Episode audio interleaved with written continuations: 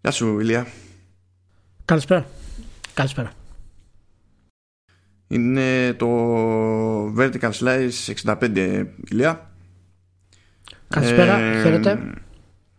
Γράφουμε ημέρα Παρασκευή 20 Μαρτίου Ο και συνήθως. δεσμεύομαι από τώρα που είναι αρχή ότι ο τίτλος αυτού του επεισοδίου θα είναι Σέρνη Καράβι. Σέρνη Καράβι. Εντάξει. Πολύ καλό. Ε, δεν θα μας το κόψει η Apple. Δεν καταλαβαίνει τι σημαίνει Σέρνη Καράβι από μόνο του σαν φράση ή τι υπονοεί. Οπότε Όχι, δεν, ό- όχι, δεν κατάλαβες. Το Σέρνη είναι το, το επώνυμο του Σέρνη. Ναι, ναι, αλλά καταλαβαίνεις τώρα. Α. Ναι, είναι και λογοπαίγνιο, ρε παιδί μου. Σέρνη καράβι, σέρνη καράβι, είναι όλα μαζί. Ε, θέλω να κάνουμε το, το podcast, λέω, να, ξε- να ξεκινήσουμε, να το κάνουμε, εγώ δηλαδή, θα το κάνω σαν το σέρνη. Δεν ξέρω εσύ πώς θα αντιδράσεις σε αυτό. Απλά σε ενημερώνω, ρε παιδί μου, και θα ξεκινήσω από τώρα. Έχω πιει ένα καφέ και αυτό είναι το ζόρι. Ή θα με πάρει ο ύπνος, ή θα ξυπνήσω από, τα, από, από την τζίτα. Γιατί δεν μπορώ τόση ηρεμία, όχι ότι μου φταίει. Κοίτα να δεις τίποτα άλλο. μάλλον, εάν έχεις πάρει το σωστό καφέ, δεν νομίζω να υπάρχει κανένα πρόβλημα για το πώς θα συνδυαστεί μέσα σου αυτή η ενέργεια για να μπορέσει να διαπεράσει όλο στο σώμα. Έτσι. Ειδικά αν έχεις κάνει ταξίδια επί σειρά ετών και έχεις ζητήσει τη γνώμη των developers για, το, για την ποιότητα του καφέ. Για την ποιότητα του καφέ. Οπότε αυτή η ενέργεια περνάει και θα διαθλαστεί εσωτερικά στις φλέβες σου μέχρι να καταφέρει να γεμίσει το σώμα σου ώστε η ενέργειά σου να φτάσει στο ανώτατο επίπεδο που μπορεί να φτάσει. Α, τι χάζω, το ξέρεις. Καλησπέρα σε όλο το λαό που ακούει στο Vertical Slice και είναι έτοιμος για ένα επικό podcast. Φυσικά στο κορυφαίο podcast ανάλυσης video game που υπάρχει στην Ελλάδα. Ναι, είμαστε εμείς αυτό το πράγμα. Και όσο αστείο και να ακούγεται, μπορείτε κάλλιστα να φέρετε να κάνουμε κόντρα με κάποιον άλλον. Καταλάβατε, δεν είναι μόνο, δεν τα λέμε έτσι μάνο τα πράγματα. Φέρνουμε την κόντρα στο γήπεδο. Δεν τα λέμε έτσι. Θέλω, αγαπητοί ακροατές, μια φορά έτσι να αναρωτηθείτε. Μόνοι σας στη γωνιά σας, τώρα που έχετε και αρκετή περισσότερο ελεύθερο χρόνο, πώς, πώς, ενώ θεωρείται δικαίως, δεν λέω ότι είναι άδικο, έτσι, αλλά πώς προκύπτει ε, στο, στο γενικότερο δημόσιο μου λόγο να βγαίνω ο πιο adversarial τύπος γενικά μεταξύ των δύο αλλά τέτοια πράγματα σε podcast να τα λέει μόνο ο Ηλίας εγώ δεν τα λέω ποτέ δεν ξεκινάω από τέτοια πράγματα για κανένα λόγο Μάνο, μάνο τα έχουμε ξαναπεί. Τα έχουμε ξαναπεί. Έχει, ο καθένας έχει το δικό του στυλ. Λοιπόν, όποιος έχει καλύτερο podcast να το φέρει επί τόπου στο Vertical Slice. Τελείωσε. Δεν κατάλαβα. Λοιπόν, να είστε όλοι καλά. Πρώτα απ' όλα να πούμε, ελπίζω κανένας από εσάς να μην έχει αρρωστήσει ή από τους δικούς σας ή από τους φίλους σας. Να είστε όλοι καλά, να ακολουθείτε τις οδηγίες που υπάρχουν και σας παρακαλώ, εάν σας έρθει κάποια ιδέα να αποχωρήσετε, να πάτε στα χωριά σας ή στα νησιά σας, κάντε ένα βήμα πίσω και μείνετε εκεί που είστε. Θα με υποχρεώσετε δηλαδή πάρα πολύ και εμένα και το Μάνο. Ε, ναι, παιδιά, δεν είναι δουλειά αυτή. Γιατί εντάξει, τι, άμα κολλήσει κάποιος που είναι εκεί που θα πάτε, πού θα πάει, πού είναι το κοντινότερο νοσοκομείο, τι εξοπλισμό έχει; Ναι, είναι, είναι, Δεν, πρακ- δηλαδή- ναι, είναι πρακτικό το θέμα, ρε παιδιά. Είναι πρακτικό το θέμα. Καταλαβαίνω την ανάγκη να θες να βγεις, να κάνεις, να ράνεις. Τώρα έχετε κολλήσει κάποιες μέρες. Ο άνθρωπος το καταλαβαίνω, το νιώθω αυτό. Αλλά προσπαθήστε να αντισταθείτε σε αυτό το πειρασμό. Γιατί α, είμαστε στην περίοδο που θα ανέβει το ξέσπασμα σύμφωνα με τους ειδικούς. Θα περάσουμε δηλαδή τις 10 μέρες που θα χτυπήσουμε την ε, εξάπλωση του ιού στην Ελλάδα. Ναι, βασικά αυτό ισχύει γενικότερα. Δηλαδή, μοναδική, μοναδικές εξαιρέσεις κατ' ουσίαν είναι Κίνα και ξέρω εγώ, παίζει να είναι και Κορέα. Γιατί είναι σε άλλο σημείο της πόλης, διαδικασίας, Ναι. ας το πούμε έτσι. Ναι. Αλλά αν δεις τη γενική τη, την καμπύλη ε, που υπολογίζει παγκοσμίως τέλος πάντων τα περιστατικά, εξακολουθεί και ανεβαίνει ο ρυθμός διάδοσης. Όχι απλά τα κρούσματα, ε, ανεβαίνει ο ρυθμός ε, διάδοσης, μετάδοσης, ακόμη. Ναι, ναι, δεν έχει κάνει ακόμα το. ξέρεις, να έχει χτυπήσει το ταβάνι του που λέμε και να αρχίσει να πέφτει μετά. Που ο, λόγο- ο, ο τρόπος για να γίνει αυτό φυσικά είναι να όχι μόνο απλώς να κλείσουμε τα σύνορα και όλα τα υπόλοιπα, αλλά και εμείς προσωπικά να μπορέσουμε να μην έχουμε επαφή με τον κόσμο. Οπότε στην ουσία να κάνει τον κύκλο τους ασθενείς και αρχίσει να, να εξασθενεί στα, στα σπίτια, στις κλινικές κτλ. ώστε μετά όποιος κυκλοφορεί να μην τον μεταδίδει τον ιό. Τέλος πάντων, λοιπόν, Ωραία. Άντε. Αφού έχουμε τα του ιού βέβαια, έτσι να κάνουμε έτσι δύο γρήγορα updates σχετικά. Μπορεί να μην τη χάσαμε τελείως GDC φέτος. Ε, γιατί υποτίθεται ότι υπάρχει ένα πλάνο προφανώς καλώς χρόνων των πραγμάτων γιατί μέχρι τότε βλέπουμε πάλι Φιλόδοξο, υπάρχει ένα πλάνο λέει φιλόδοξο το Ναι. ναι. γι' αυτό αλλά εντάξει να γίνει αρχές Αυγούστου. Ε, θα τη βαφτίσουν και καλά GDC Summer εκεί πέρα. Οκ, θα δούμε. Είναι λίγο περίεργο το, το timing. Ναι. αλλά τώρα όποιο timing και να διαλέξει κανένας από τη στιγμή που όλα είναι στον πάγο θα είναι περίεργο. Έτσι κι αλλιώς οπότε χαίρομαι πολύ. Ναι. ε, και reboot develop ε, Blue που θα γινόταν ε, τέλη Απριλίου στο Dubrovnik θα μείνει στην ίδια τοποθεσία και υποτίθεται ότι θα επιχειρήσουν να διοργανωθεί το, τον Οκτώβριο. Γενικά όλη η αγορά, όλη η βιομηχανία πηγαίνει περίπατο. ναι και αυτή η GTC θα ήταν πάρα πολύ σημαντική είδαμε καταρχάς ότι ο Σέρνη εκεί θα κάνει την παρουσίασή του πρώτα απ' όλα και θα παρουσιαζόντουσαν και διάφορα άλλα πράγματα για τη νέα γενιά διάφορες άλλες ε, τεχνολογικές ας πούμε εκπληξούλες οι οποίες τώρα δεν είναι μόνο ότι, μπορεί να, ότι καθυστερήσανε αλλά δεν ξέρουμε αν θα παρουσιαστούν πλέον και σε εκείνη την GTC γιατί μπορεί να έχουν πάει πίσω και τα λαθαρίσματα των κονσολών πλέον έτσι όπως είναι η κατάσταση Μπορεί, δεν αποκλείεται. Και υπάρχει και μια φύρα, μια ενδεχόμενη φύρα που δεν είναι η πρώτη σκέψη του καθενός σε αυτές τις περιπτώσεις. Γενικά σε ένα περιβάλλον όπως είναι το Game Developers Conference, ωραία γίνεται μια παρουσίαση. Έτσι. Η εταιρεία όμως που φτιάχνει μια πλατφορμά είναι εκεί πέρα για να κάνει μετά και παρουσιάσεις πιο συγκεκριμένα σε developers και τέτοια, να εξηγήσει πράγματα διαζώσεις. Που τώρα δεν μπορούν να γίνουν αυτά τα πράγματα. Οπότε και η εξοικείωση των, των developers που θα μπορούσαν να είναι σε μια τέτοια εκδήλωση ε, πηγαίνει και, με τα νέα συστήματα εξοικείωση εννοώ, πηγαίνει και αυτή πιο πίσω. Δεν είναι ότι δεν μπορεί να γίνει δουλειά εξ αποστάσεως, αλλά δεν γίνεται με το ίδιο στυλ. Τώρα είναι άλλο να έχεις το μηχανικό μπροστά σου και αν το Όχι, ρωτάς κάτι όχι. και να σου απαντάει. Ναι. Και, και η GTC ανέκαθεν στο πίσω δωμάτιο ήταν, ε, ξέρεις, μια σχέση μεταξύ publisher και developer για να μπορούσαν να ψαρέψουν third parties και first parties, να κλείσουν συμφωνίες λόγω των τεχνολογιών που φέρνει ο καθένας και αν τους ταιριάζει στο μηχάνημα κτλ. Οπότε γενικά η GTC πάντα είναι ορόσημο, αλλά κυρίως όταν είναι κοντά σε λανσάρισμα νέων μηχανημάτων είναι πάρα πολύ σημαντικό. Οπότε όλη αυτή η καθυστέρηση τώρα θα δημιουργήσει διάφορα μπερδέματα. Ναι, και νομίζω η αγορά. Εντάξει, τώρα φαίνεται να μην έχει με τη μία πρόβλημα η αγορά. Γιατί κυκλοφορούν Ναι. κανονικά οι τίτλοι που έτσι κι αλλιώς ήταν στα τελειώματά τους. Αλλά κάποια στιγμή θεωρώ αδιανόητο να μην αραιώσουν κάποια πράγματα στο, στο πρόγραμμα. Άσε το, το hardware σε κυκλοφορίες. Γιατί δεν θα. Όλα γίνονται πιο αργά, όλα γίνονται πιο δύσκολα. Αν και ταυτόχρονα η βιομηχανία αυτή δεν είναι τελείως ξένη στο remote working. Δηλαδή το, αλλά τέλος πάντων και πάλι. Είναι, είναι θέμα, είναι θέμα. Πάντως έχω μια μικρή ανησυχία ακόμα. Δεν το λέω ότι είναι πιθανό.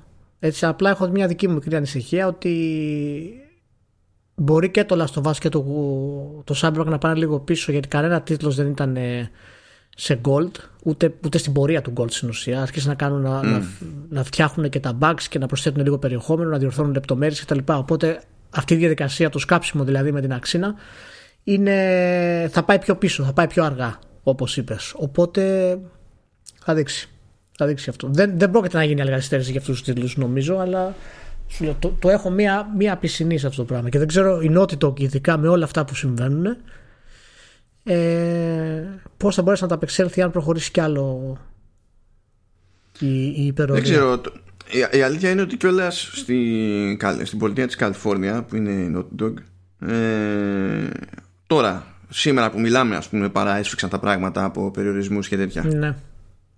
Ε, Πόσο είμαστε Δεν- δύο, δεν- δεν δύο μπορεί κάποιος να μήνες υπολογίσει. Πριν το λανσάρισμα είμαστε στην ουσία. Πότε, Μ- Μάιο βγαίνει το Last of Us, ξέχασα. Ναι Μάιο, Μάιο ναι. Ε, τώρα πρέπει να ανακοινώσουν gold το που να είναι. Σε ένα μήνα το πολύ πρέπει να ανακοινώσουν gold. Μετά πρέπει να αρχίσει παραγωγή. Δεν γίνεται. Ναι, καλά. Κοίτα, στην τελική πες ότι η παραγωγή στα δισκάκια τρώει όλοι άκυρο. Πάλι μπορείς να κάνεις λανσάρισμα. Το ζήτημα είναι αν είναι, είσαι σε ετοιμότητα από άψη κώδικα πρωτίστως. Γιατί αλλά- και ο κινηματογράφος τι να πει, ο κινηματογράφος δεν μπορεί να βγάλει, να βγάλει τίποτα και όποια εταιρεία έχει δική της υπηρεσία streaming βγάζει καρφί εκεί πέρα. Δηλαδή βγάζει λανσάρισματα Ναι, α- η α- απλά Disney στο χάνουνε- έτσι. Ναι, απλά χάνουν λεφτά. Άμα έχουν κλείσει συμφωνία να πάει στο πριν, ας πούμε, το δισκάκι τον Απρίλιο και δεν πάει καν τον Απρίλιο, όλα αυτά πάνε πίσω μετά. Οπότε. Καλά, ναι. ναι. Μάλιστα. Για να δούμε. Για να δούμε. Η, η Square Enix είπε ότι τα limited editions και αυτό που είναι physical και αυτά δεν είναι σίγουρο ότι θα μπορέσει να τα παράξει και να τα καλύψει και τέτοια για το Final Fantasy. Για μότο. Κάνω, προειδοποιήσει από τώρα. Κάνω κόκαλη gift τώρα. Για μότο. κάνω κόκαλη gift. Τι πάθαμε να μότο. Εντάξει, κοίτα, τουλάχιστον οι, οι collectors και αυτά μπορεί να ήταν ωραίες εκδόσεις. Ασχέτως με των υπολείπων. Γιατί όχι; Λέμε τώρα. Αχ, αχ, αχ. Πολύ ωραία. Πολύ ωραία. Λοιπόν, ξεκινήσαμε λίγο πεσμένα. Εντάξει, παιδιά, καταλαβαίνετε ότι αναγκαστικά πρέπει να ξεκινάμε με πράγματα τα οποία είναι πιο ρεαλιστικά, πιο σοβαρά από τα games, όπως είναι ο ιός που μας απασχολεί όλους και τι επιπτώσεις θα έχει σε διάφορα θέματα. Αλλά τα πολύ ενδιαφέροντα νέα έρχονται σιγά σιγά, μάλλον. Έτσι. Ε, ναι, αλήθεια είναι. Σιγά σιγά. Έρχονται. έρχονται. Σιγά σιγά.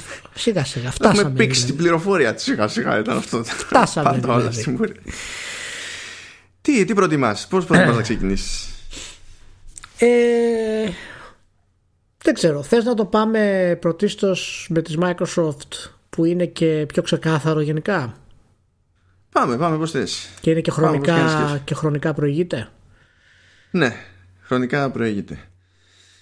Ε, βγήκε εκεί πέρα η Microsoft είχε φροντίσει να κάνει κάποια συγκεκριμένα κονέ με media οπότε με το που έβγαλε νέες λεπτομέρειες για το Xbox Series X το δικό της το blog ας το πούμε έτσι έβγαιναν και άρθρα στο Digital Foundry ας πούμε και επίσης βγαίνανε και βίντεο ξέρω εγώ με κάποιους συγκεκριμένους YouTubers γιατί όλοι αυτοί είχαν πάει αρχές Μαρτίου στο, στο Redmond και είχαν hands-on με, τη, με την κονσόλα και είδανε κάποια demos δυνατότητα, όχι νέων τίτλων, απλά χρησιμοποιήθηκαν ως tech demos κάποιοι ναι. υπάρχοντες τίτλοι ξέρω εγώ σε αυτή την περίπτωση και έτσι μοίρασε σε πρώτη φάση την πληροφορία ενώ σιγά σιγά βγαίνανε και άλλα πράγματα. Δηλαδή δύο μέρες αργότερα ξέρω εγώ ε, ήταν προέκυψε και η ανακοίνωση του DirectX 12 Ultimate που και αυτό το ζήτημα αγγίζει το θέμα του Xbox αλλά ξεπερνάει και το κομμάτι του Xbox. Έχει να κάνει και με το PC προφανώς και με οτιδήποτε άλλο χρησιμοποιεί DirectX. Το πήγε κάπως έτσι. Δεν ετοιμάσει κάποιο άλλο τύπου έτσι, πιο παρουσίαση πράγμα παιδί μου αλλά είπε πολύ πράγμα έδωσε πόνο δεν προσπάθησε να κρυφτεί ρε παιδί μου όχι, ήταν η τελική συνολική της παρουσίαση.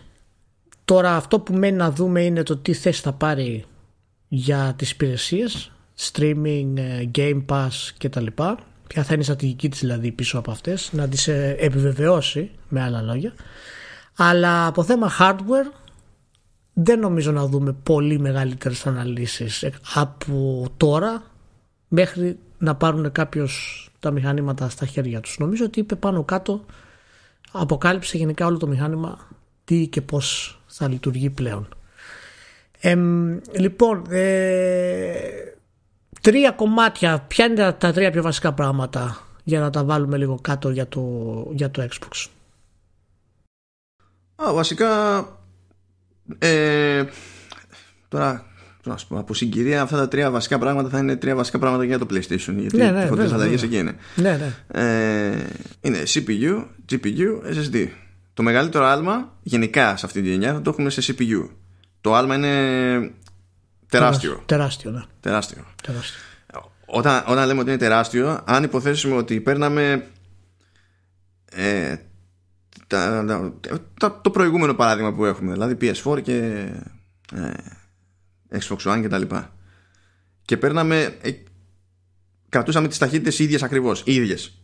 Απλά αλλάζαμε τους πυρήνες από την αρχιτεκτονική Α στην αρχιτεκτονική Β, από Jaguar τέλος πάντων που λένε σε, σε Zen 2. Από, από αυτό και μόνο θα είχαμε διπλασιασμό της απόδοσης CPU, χωρίς να πειράξουμε τίποτα άλλο.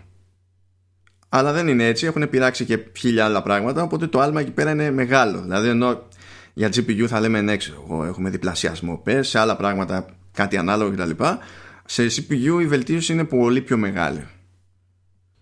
Είναι βασικά το σημείο το οποίο προσωπικά το φωνάζω και μαζί και εσύ το έχεις συζητήσει αυτό βέβαια το σημείο που οι κονσόλες θα έπρεπε κάποια στιγμή να κάνουν αυτό το άλμα γιατί είναι το μοναδικό στοιχείο το πιο βασικό μάλλον στοιχείο που τις κρατάει πίσω σε σχέση με το PC και πάντα οι κονσόλες είχαν ε, πολύ αδύναμο επεξεργαστή. Και αναλογικά βέβαια μιλάμε πάντα. Και πλέον αυτό το άλμα που κάνουν είναι ένα από τα είναι και αναγκαστικό βέβαια έτσι γιατί αυτό συνδυάζεται και με το SSD και τα λοιπά. Θα εξηγήσεις θα πεις ναι. τι, τι παίζει. Αλλά ένα από τα πράγματα που χάρηκα πάρα πολύ με τους επεξεργαστές που είναι τόσο δυνατοί είναι ότι πλέον θα είναι πολύ πιο, πιο εύκολο παιχνίδια όπως είναι ε, το Assassin's Creed, το, το Witcher, γενικά τα Open World, ε, τα τεράστια RPG να είναι γεμάτα μέσα με πολύ περισσότερο κόσμο, με πολύ περισσότερους χαρακτήρες, με πολύ περισσότερα εφέ να τρέχουν ε, στο, στον κόσμο του παιχνιδιού. Και πάντα ήταν λίγο πιο έως πολύ πιο αδιανά οι αντίστοιχες εκτός των κονσολών ακόμα και όταν μιλάμε για νέας γενιάς παιχνίδια όπως ήταν το Witcher 3 ας πούμε, το οποίο το μισό Novigrad ήταν άδειο. Και άμα το έπαιζες στο PC ας πούμε, με μια κάρτα η οποία ήταν σχετικά φτηνή εκείνη την εποχή ε, επεξεργαστή εννοώ θα ανέβαινε ας πούμε κατευθείαν το, το count απίστευτα. Ε, ναι και ανοίγει και ο δρόμος λόγω της CPU ανοίγει και ο δρόμος για τα 60 fps τα σοβαρά. Όχι ότι θα γίνει κανόνας αλλά τουλάχιστον θα πάψει να είναι τόσο εξαίρεση αυτό το πράγμα. Ναι ναι α, α, αυτό ήθελα να σε ρωτήσω γιατί ακούμε για τα 1080p 60 frames δύο γενιές τώρα. Έτσι και δεν έχει γίνει, ναι. και δεν έχει γίνει σχεδόν ποτέ. Μπορούμε να πούμε ότι σίγουρα πλέον 1080p 60 fps τα έχουμε; Δηλαδή, αυτό, καλά, αυτό, είναι, αυτό είναι όντως σίγουρο. Ωραία, εντάξει, έκλεισε. έκλεισε. Α, αυτό ήθελα. Μας πήρε δύο Δηλαδή πρέπει να υπάρχει κάποιο, κάποια πολύ συγκεκριμένη επιλογή σε design, παιδί μου, και συνειδητά ο άλλος να θέλει να πάει ναι, στα 30. Ναι. Όχι επειδή θα του λείπει κάτι άλλο, αλλά επειδή θα του την έχει βαρέσει να μείνει στα 30. Μπορεί να τον εξυπηρετήσει στους κύκλους της τεχνητής νοημοσύνης. Μπορεί να τον εξυπηρετήσει σε, σε κάτι άλλο. Να του βγαίνει πιο φθηνό το animation, ας πούμε, γιατί χρειάζεται λιγότερο fidelity. Μπορεί άλλα πράγματα. Αλλά ναι. δεν είναι ότι δεν μπορεί να δώσει πόνο να πάει παραπέρα τώρα. Ωραία, αυτό, αυτό το κλείσαμε. Αυτή τη στιγμή όσοι μας ακούνε και νομίζουν ότι θα έχουμε 4K 60 fps ξεχάστε αυτό το πράγμα θα χτυπάει σε ορισμένα παιχνίδια μπορεί σε first parties της ε, Microsoft αλλά δεν πρόκειται ο developer να το κάνει αυτό γιατί δεν είναι απλά θέμα δύναμης τα 30 fps είναι μία χαρά και σου ανοίγουν τον κώδικα και το παιχνίδι για να βάλεις πολύ μεγαλύτερα και καλύτερα εφέ, γραφικά, textures, ιστορίες κτλ. Οπότε δεν ξέρω πώς το αισθάνεσαι εσύ αυτό. Εγώ πιστεύω ότι πάλι δεν θα έχουμε, ξέρεις, de facto 4K 60 fps για τα πολύ μεγάλα παιχνίδια. Ε, και εγώ, κοίτα, μπορεί να έχουμε στην αρχή που στην ουσία θα είναι παιχνίδια που έχουν αναπτυχθεί, ξέρεις, για να το παίξουν δίπορτο και από εδώ και από εκεί. Ναι. Ε, π.χ. ας πούμε, νομίζω όταν είχε βγει το Black Flag που ήταν κοντά στη μετάβαση, δηλαδή βγήκε πριν βγουν οι κονσόλες που έχουμε τώρα, αλλά μετά βγήκε και έκδοση για τις νέες κονσόλες που εκεί πέρα είχαν δώσει ας πούμε το frame rate.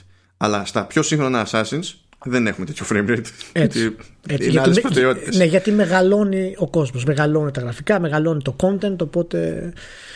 Ε, ναι, ναι. Είναι, είναι και λίγο θέμα επιλογής. Νομίζω ναι. ότι πρώτα θα κυνηγήσουν τα, τα 60 αυτοί που έχουν και ένα νόημα παραπάνω και δεν είναι για το FE, δηλαδή πράγματα που είναι πιο competitive. Ναι. Ναι, εκεί επηρεάζουν και, το, και το, την απόκριση στο χειρισμό και τέτοια και fighting games και, που έτσι κι αλλιώς τα fighting games προσπαθούν πάντα να είναι 60 Γι' αυτό το λόγο. Ναι, πρέπει. Και κόβουν από άλλα πράγματα στα γραφικά, ξέρω εγώ, για να το πετύχουν. Παιχνίδια σαν το Forza πάντως δεν θα μου κάνει εντύπωση να φτάσουν και 120 πλέον. Ε, οπότε σίγουρα θα έχουμε κάποιες εξαιρέσεις όπου θα λιώνουν τα μάτια σου για να τα βλέπεις θα, θα διαλύεσαι δε παιδί μου έτσι και τον εξοπλισμό ε, οπότε ε, είναι, είναι, μπορούμε να πούμε μάλλον ότι τα, η CPU θα πούμε μετά για τη σύγκριση των δύο αλλά τέλος πάντων του Xbox και παράλληλα του PlayStation που είναι πάνω κάτω ίδιες έτσι ε, ναι παρόμοια ναι. ναι. Είναι, είναι αυτό που περιμένουμε για τη νέα γενιά ώστε με το συνδυασμό του SSD να δούμε αυτό που πραγματικά σημαίνει νέα γενιά στις κονσόλες. Ναι, νομίζω ναι. Εγώ θα βάζα πιο ψηλά δηλαδή μεταξύ των δύο ως προς τον αντίκτυπο τέλος πάντων θα έβαζα SSD γιατί πραγματικά ό,τι και να κάνει CPU αν πάλι είχαμε μαγνητικό θα μας κλαίγαν οι έγκες ναι ναι ναι γι' αυτό λέω συνδυασμός. δηλαδή είναι αυτά τα δύο ας πούμε μπορούμε να δούμε ότι αυτό είναι το κόμπο που θα μας πάει εκεί που πραγματικά ούτε αυτές τις δύο γενιές πήγαμε στην ουσία ναι, ναι, ναι. Και θα είναι. Θα έχει και μια άνεση CPU, όχι απλά λόγω ισχύως. Απλά επειδή δεν θα μπαίνει στη διαδικασία να απασχολείται με το τι κάνει το SSD τόσο. Γιατί το βάζουμε τόσο γρήγορο SSD κανονικά είναι μια, ένα πράγμα που βαραίνει και, τη, και τον επεξεργαστή. Δεν είναι ότι απλά εντάξει το ναι, αφήνουμε το SSD και τρέχει μόνο του. Αλλά εδώ και οι δύο εταιρείες έχουν φροντίσει τέλος πάντων να μην συμβαίνει αυτό το πράγμα, ώστε να μένει ο επεξεργαστής για άλλα πράγματα που έχουν και τη σημασία τους τέλος πάντων. Γι' αυτό κιόλας έχουμε. Αυτό είναι που μου άρεσε βασικά γενικότερα και στην προσεγγίση των δύο, είναι ότι κάνανε κάποιες επιλογές που έχουν πολύ νόημα να γίνουν τέλος πάντων για, για μια κονσόλα, ενώ δεν θα ήταν πρακτικό να γίνουν σε ένα PC. Όχι επειδή δεν θα απέδιδαν στο PC, αλλά επειδή το PC δεν είναι φτιαγμένο για ένα πράγμα. Οπότε δεν μπορείς να σχεδιάσεις σαν να ήταν φτιαγμένο για ένα πράγμα. Είναι, είναι η πρώτη φορά που οι κονσόλες θα φτάσουν σε ένα τέτοιο σημείο που όχι μόνο θα ξεπεράσουν το PC ας πούμε με την έννοια του, της τεχνολογίας αλλά σχεδιαστικά θα, ναι. πάνε, αλλού, θα πάνε αλλού τελείως. Έτσι, δηλαδή ε, και αυτό θα μας φέρνει και στη, στη GPU του, του Series X. Για πες μου τώρα λίγο Μάνο, πόσο μας νοιάζουν τα teraflops; Στην πραγματικότητα. Ε, βασικά είναι λίγο ας το πούμε μαγική εικόνα τα teraflops. Δηλαδή mm-hmm. από μόνο τους δεν σημαίνουν τίποτα. Γιατί πρώτον μετράνε ένα, ένα από τα πράγματα που κάνει μια GPU. Αλλά υπάρχουν και τα υπόλοιπα. Αλλά τώρα επικοινωνιακά καταλαβαίνεις. Έχεις ένα νούμερο να προτάξεις, παιδί μου, και να μίσο συνεννοηθείς με τον καταναλωτή. Γιατί άμα του αρχίσει τα ναι μεν αλλά, υποσυνθήκη και βλέπουμε, καλά κρασιά, πούμε. Θα, ναι. θα λιώσουμε όλοι εδώ πέρα. Ε, έτσι κι αλλιώς, ένα τεραφλόπ, ας πούμε, στα νέα μηχανήματα δεν έχει καμία σχέση με ένα τεραφλόπ στα μηχανήματα που έχουμε τώρα. Δεν είναι το ίδιο πράγμα. Ακόμα και αν πούμε ότι μένουμε σε αυτά, ρε παιδί μου, λόγω αρχιτεκτονικής δεν, δεν, είναι, δεν είναι συγκρίσιμα στα, στα ίδια μεγέθη, ας το πούμε έτσι. Ωραία, δηλαδή τα, τα 12 τέρα στο Series X έχουν mm. όντως σημαντική διαφορά με τα 10,53 δεν θυμάμαι ακριβώς το νούμερο που ήταν για το PS5 ες... είναι δηλαδή πω, εντάξει. είναι κάτι που μπορούμε να το πάρουμε όπως λέγαμε παλιότερα και να πούμε α, αυτό είναι καλύτερο, αυτό είναι χειρότερο και στην προηγούμενη γενιά το κάναμε αυτό μπλα μπλα μπλα. Ή πλέον το σχέδιο το, του Xbox, του νέου Xbox και του PlayStation μετά είναι τόσο διαφορετικά που ίσως να μην παίζει πια ρόλο αυτό το πράγμα να μπορεί αλλού να κερδιθεί, γίνεται αυτό. Κοίτα μπορείς να το πεις γιατί 10-10 κάτι της εκατό ε, απόσταση είναι αυτό που σου πουλάει ο άλλος για νέα γενιά σε κάτι γραφικών στο PC ας πούμε ως πλεονέκτημα. Δεν είναι κάτι δηλαδή που δεν αγγίζει το, τον gamer όχι μόνο στη θεωρία αλλά, αλλά και στην πράξη. Δεν είναι αμεληταία η απόσταση αυτή. Ναι. Α, τώρα το πόσο θα παίξει ρόλο και υπό ποιες συνθήκες και δεν είναι και σίγουρο ότι η απόσταση είναι απλά αυτή διότι η Sony λέει ότι αυτό είναι το peak ναι. διότι θα παίζουν λίγο οι συχνότητες. Σύμφωνα με τον Σέρνη δεν θα παίζουν πολύ οι συχνότητες, δεν θα προσαρμόζονται σε μεγάλο εύρος. Και κατά κύριο λόγο θα είναι εκεί ας πούμε στο peak. Αλλά τέλος πάντων αυτού, αυτή η ισχύ συγκεκριμένα δεν θα είναι διαθέσιμη ανά πάσα ώρα και στιγμή. Στο Xbox θα είναι τώρα τι θα την κάνουν Άλλο ναι, καπέλο. Θέλω να σε ρωτήσω γι' αυτό τώρα. Σε, έχουμε, σε έχω πάει τώρα, κάνω εγώ το host σήμερα για να μπορείς εσύ να τα χώνεις ελεύθερα. Ε, οπότε Αυτά τα 12 teraflops μαζί με τον SSD της Microsoft μαζί με το CPU όλα τα λοιπά έχουμε δει είμαστε απόλυτα ευχαριστημένοι πλέον ως μηχάνημα ότι θα δούμε πράγματα τα οποία είναι super δεν έχουμε ξαναδεί με το, με, ε, το, ναι. Με το, ναι. Ναι τα, τα μηχανάκια είναι όντως καλοσχεδιασμένα έχει το καθένα λίγο διαφορετική φιλοσοφία αλλά είναι όντως καλοσχεδιασμένα έχει βολέψει από όψη timing να έχουν ε, αυτή τη στιγμή που μιλάμε τελευταία αρχιτεκτονική σε AMD CPU. Ε, λίγο αργότερα θα είναι η πρώτη τελευταία, αλλά δεν χάθηκε ο κόσμος. Σε, σε GPU ε, θα είναι ακριβώς το, στην ίδια φάση που θα είναι και, και το PC. Άντε, δεν ξέρω τώρα πότε θα κάνει λανσάρισμα και η AMD ό,τι έχει να λανσάρει στο, στο PC με την νέα της αρχιτεκτονική θα είναι όμως θα είναι όλα φρέσκα δεν, δεν τίθεται θέμα Εντάξει, η Nvidia θα έχει μια διαφωνία λίγο σε αυτά τα πράγματα γιατί κάποια πράγματα που κάνει για πρώτη φορά η AMD τώρα με τις κονσόλες και με τις κάρτες που θα βγάλει στο, στο PC τα υποστηρίζει με τις RTX έτσι κι αλλιώς η Nvidia Ναι. αλλά Ναι. άλλη κουβέντα αυτή ε, θα, είναι, θα είναι super duper φρέσκα και τα SSD που έχουν μέσα ε, είναι οτιδήποτε άλλο εκτός από τυπικές περιπτώσεις στο PC Ε, και να θέλει δηλαδή ο άλλος. Αυτό που έχουν κάνει με SSD ειδικά αυτό που έχει κάνει η Sony στο PC αυτή τη στιγμή που μιλάμε στην ουσία δεν γίνεται. Ε, και αυτό που έχει κάνει η Microsoft στη δική της την περίπτωση ε, γίνεται αλλά δεν γίνεται φτηνά και αποτελεί ακόμη εξαίρεση όταν κάποιος πάει να στήσει ένα μηχάνημα ρε παιδί μου δεν προσπαθεί να πετύχει αυτά που έχει πετύχει και η Microsoft σε αυτή την περίπτωση ας πούμε Ωραία. Επειδή υπήρχε και στην προηγούμενη γενιά, είχαμε αυτή τη συζήτηση με το Xbox και το PlayStation 4 και έλεγε Microsoft τότε περίπου αυτά που λέει η Sony τώρα. Γι' αυτό θέλω να το ξεδιπλώσουμε λίγο αυτό. Ότι δεν έχει μεγάλη Ναι, με βγάλεις από τη, διαφορά. από τη δύσκολη θέση γιατί το είχα αυτό στα notes δεν, έχει, δεν έχει μεγάλη διαφορά τώρα αυτά τα teraflops. Δεν μας νοιάζουν τα teraflops τόσο πολύ. Αυτό που μας νοιάζει είναι ο σχεδιασμός που έχουμε για το κονσόλα μας το Xbox και το Xbox One και πώς θα καλύψει το κενό γιατί στοχεύουμε αλλού. Έχουν ανατραπεί λίγο οι ρόλοι αυτοί τώρα. Φαίνεται ότι η δύναμη αριθμητικά τουλάχιστον με τα στοιχεία που έχουμε πάει προς τη Microsoft και έχει Sony και έχει μιλήσει, προσπάθησε να βγάλει από τη βασική μας ε, εικόνα το, τη σημασία των teraflops, το οποίο μπορεί να έχει πολύ μεγαλύτερο νόημα πλέον από ό,τι πριν. Αλλά αυτή η αναστροφή δεν σου θυμίζει αυτό το πράγμα, δηλαδή δεν σου θυμίζει ότι κάτι συμβαίνει γενικά με αυτό; Ε, νομίζω ότι είναι λίγο διαφορετικά τα πονταρίσματα. Δηλαδή, Ναι. πρώτον, πιστεύω ότι μάλλον η Sony έχει στοχεύσει εξ αρχής σε, άλλο, σε, σε άλλη τιμή ως στόχο. Τώρα, αυτά τα ξεκινάνε από χρόνια πριν και ελπίζουν από ένα σημείο και έπειτα έτσι. Κανένας δεν είναι super σίγουρος αλλά νομίζω ότι έχουν βάλει λίγο διαφορετικό στόχο εξ αρχής σε σχέση με τη Microsoft. Οπότε είναι λογικό Ναι. αυτό να καθορίσει και κάποιες επιλογές. Αλλά ε, αυτό που δηλαδή η εντύπωση που μου μένει είναι ότι ενώ η Microsoft ξεκίνησε να στείνει το, το Series X ε, με, με βασική διαφορά το άλμα στη GPU ε, η Sony φαίνεται να έχει να στείνει το σύστημά της γύρω από, το, από τις επιλογές που έκανε για SSD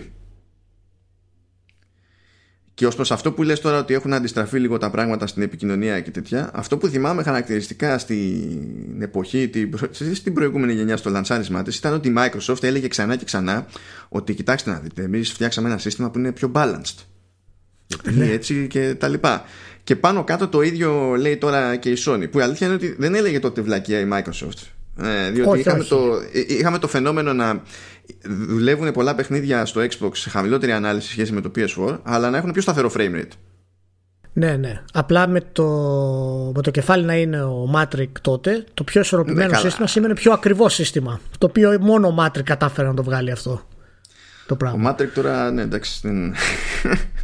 Δεν, δεν έχει νόημα. Μιλάμε για τον, για τον Matrix. Ναι, Δεν όχι, έχει- απλά σου λέω, ξέρεις, λέγαμε πιο ισορροπημένο σύστημα και είναι πιο, ξέρεις, ε, δεν θα είναι τόσο δυνατό, θα είναι πιο προσιτό και στην τιμή και ήταν πιο ακριβό τελικά. Τέλος πάντων, μην ξαναπάμε εκεί, τώρα έχουμε, το, το έχουμε ξαναπάει μια φορά.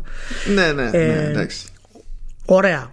Ωραία. Οπότε έχουμε αυ- αυτό το μηχάνημα. Η Microsoft έχει σταθεί περισσότερο στο, πάνω στο GPU.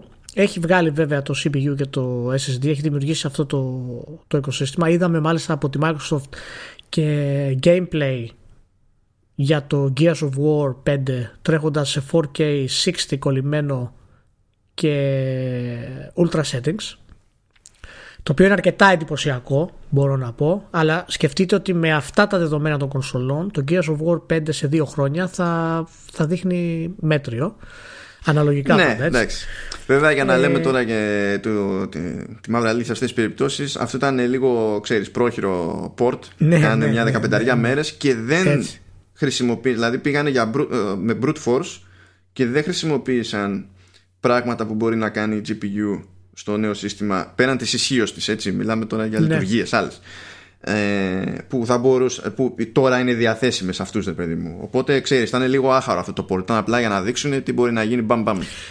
Ναι, ε, μ, πάντα έχω ένα παράπονο σε αυτά τα πράγματα. Θα μου άρεσαν οι εταιρείες να δείξουν ε, όταν κάνουν παρουσιάσεις για νέες κονσόλες τουλάχιστον αυτά που δείχνουν να είναι πιο οργανωμένα, πιο σωστά βαλμένα στην οθόνη. Γιατί αυτό, αυτό που λες ισχύει και το να μου δείξεις 30 δευτερόλεπτα από εδώ, 40 δευτερόλεπτα από εκεί, 60 ε, frames από εδώ ξεκάρφωτα, 60 frames από εκεί ξεκάρφωτα, το θεωρώ λίγο περίεργο. Αλλά τέλος πάντων τώρα αυτό έδειξε η Microsoft και συγκεκριμένα. Εμένα μου άρεσε που δείξανε Minecraft.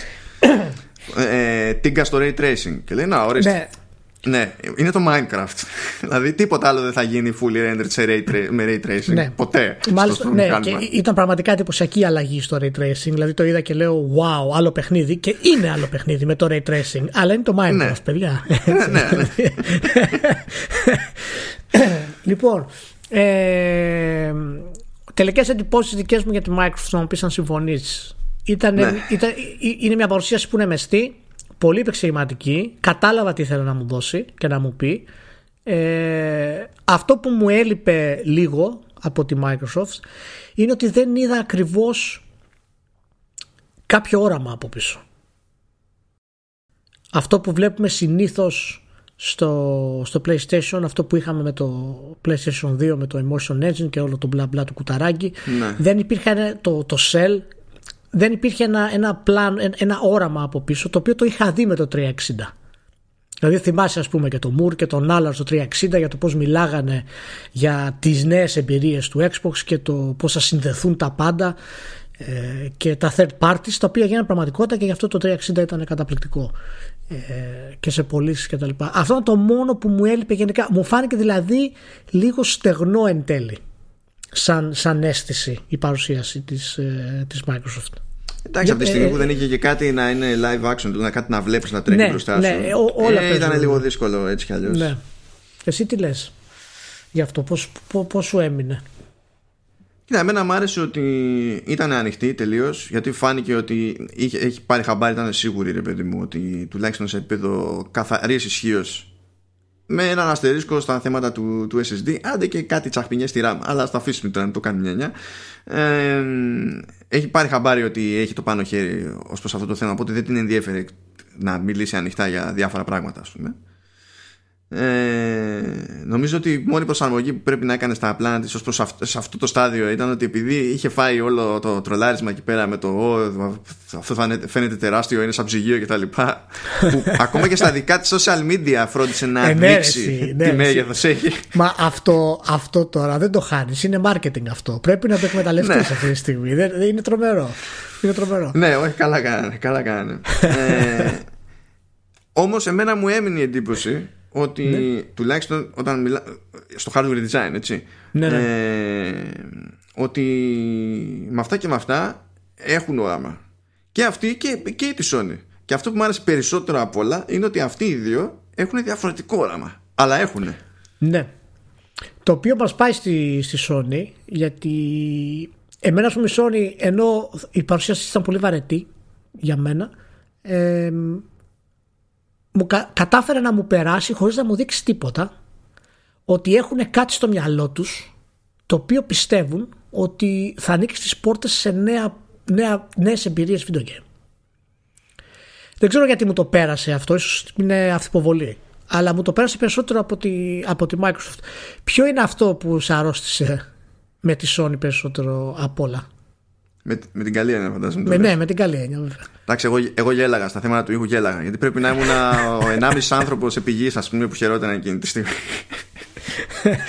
που εντάξει, μέχρι ένα σημείο, γιατί κάποια πράγματα που έλεγε για τον ήχο είναι πράγματα που θα γίνουν όντως και κάποια άλλα είναι που θα το παλέψουμε μέσα στα επόμενα χρόνια και βλέπουμε και αυτά είναι πολύ δύσκολο. Αυτό το κομμάτι δεν είχε λόγος να είναι στην παρουσίαση. Να βγεις και να μου πεις ότι ξεκινάμε μια προσπάθεια που ίσως κάποτε αποδώσει και βλέπουμε σε, σε χρήση χωρίς ακουστικά για κάτι. Δεν, δεν έχει καμία αξία να το πεις αυτή τη στιγμή. Καμία αξία. Και γιατί λέει και ένα πράγμα που το προσπαθούν πολλές εταιρείες και δεν το έχουν καταφέρει μέχρι στιγμής. Δεν, δεν, αυτό που είπε δεν ήταν κάτι απλό. Εντάξει, θα ζοριστούμε λίγο και θα βγει. Είναι μέρος του κλασικού hype αυτό του Sony. Του παιδιά, κοιτάτε τι κάνουμε, αλλά στην ουσία δεν πρόκειται να το κάνουμε παρά σε ένα παιχνίδι. Γιατί Όχι το... τόσο. Όχι τόσο. όχι τόσο. Κοίτα, αυτοί τι, έχουν ξεκινήσει με καλή προσπάθεια με το 3D audio στο PSVR και έχουν κάνει πάρα πολύ καλή δουλειά. Επίσης, ναι. ε, τώρα λένε για Tempest 3D audio και τα λοιπά που στην ουσία είναι εξέλιξη εκείνου του συστήματος. Ναι. Ε, με μεγάλη βέβαια, είναι, είναι άλμα της προκοπής. ε, στα χαρτιά έστω ταυτόχρονα η εταιρεία στο, από την άλλη της την πάντα όχι στο κομμάτι του PlayStation έχει και το 360 Reality Audio που προσπαθεί να κάνει με τη μουσική κάτι ανάλογο και το έχει λανσάρει. Δηλαδή την πιάνει μια είναι, όλη η εταιρεία έχει ένα θέμα με το 3D Audio και νομίζω ότι ταιριάζει περισσότερο απ' όλα με τις καταβολές της εταιρείας, όπου ξεκίνησε πάνω απ' όλα με τον ήχο. Δηλαδή κάποιος την έχει δει ρομαντικός εκεί πέρα. Και το, τα γουστάρω εγώ κάτι τέτοια παρότι το, λίγο, λίγο ξέφυγε η φάση. Ναι. ε, τα, τα γουστάρω να τα βλέπω αυτά τα πράγματα να συνειδητοποιεί μια εταιρεία ρε παιδί μου ότι έχει μια συγκεκριμένη ε, προϊστορία που γουστάρει και η ίδια στο σήμα της να την τιμήσει. Μ' άρεσε, μ' άρεσε αυτό. Αλλά το σημαντικότερο όλο εκεί πέρα ήταν, ήταν το SSD Ωραία. Ε, και το είπε και ο Σέρνη ότι α, στην ουσία διάλεξαν χωρητικότητα. Και αριθμό των, των flash chips ε, και με γνώμονα το κοστολόγιο αλλά με γνώμονα ακριβώς το τι είχαν κατά νου να πετύχουν από άψη bandwidth και ύστερα γύρω γύρω από αυτό χτίστηκε όλο το υπόλοιπο ώστε με αυτά τα δεδομένα του SSD να μην δημιουργούνται bottlenecks στο, στο υπόλοιπο μηχάνημα. Και νομίζω ότι σωστά σου έχει μείνει αυτή η εντύπωση ότι έχεις σκεφτεί κάτι συγκεκριμένο για το τι μπορεί να κάνεις στα games ότι αυτό το συγκεκριμένο θα προσπαθήσει να το βασίσει στο πλεονέκτημα που έχει στο, σε, SSD, σε, τα, σε ταχύτητες απόδοση ε, και ότι θα έχει βάλει τις δικές της ομάδες να κάνουν ό,τι μπορούν ώστε να εκμεταλλευτούν ακριβώς αυτό. Είναι ο λόγος που έκανα άμεσα το post στο internet στο facebook στη σελίδα όταν τελείωσε. Sorry, προσπαθούσα να καταλάβω τι ακριβώς είναι αυτό που μου έμεινε γιατί προφανώς ναι, ξέρω κάποια τεχνικά πράγματα αλλά δεν είμαι expert και μου, μου έμεινε η εντύπωση ότι όλα όσα έλεγε δεν ήταν απλά hype όπως μας έχει συνηθίσει η Sony σε ορισμένο επίπεδο. Είχε, βάλει, έχει βάλει κάτω τους developers έχουν συζητήσει για αυτό το πράγμα έχουν πει ότι έτσι θα το κάνουμε και έχουν ξεκινήσει να το κάνουν. Και γι' αυτό έδωσε συγκεκριμένα παραδείγματα τα οποία φυσικά μέσα στο χαμό των, των fanboys που κλαίγανε ή των άλλων fanboys που προσποιούνταν ότι κατάλαβαν τι έλεγε ο Σέρνη ε, ήταν, η φράση του Σέρνη για καθόλου loading screens. Δηλαδή για ξέρεις, ελαχιστοποίηση της ταχύτητας του fast travel.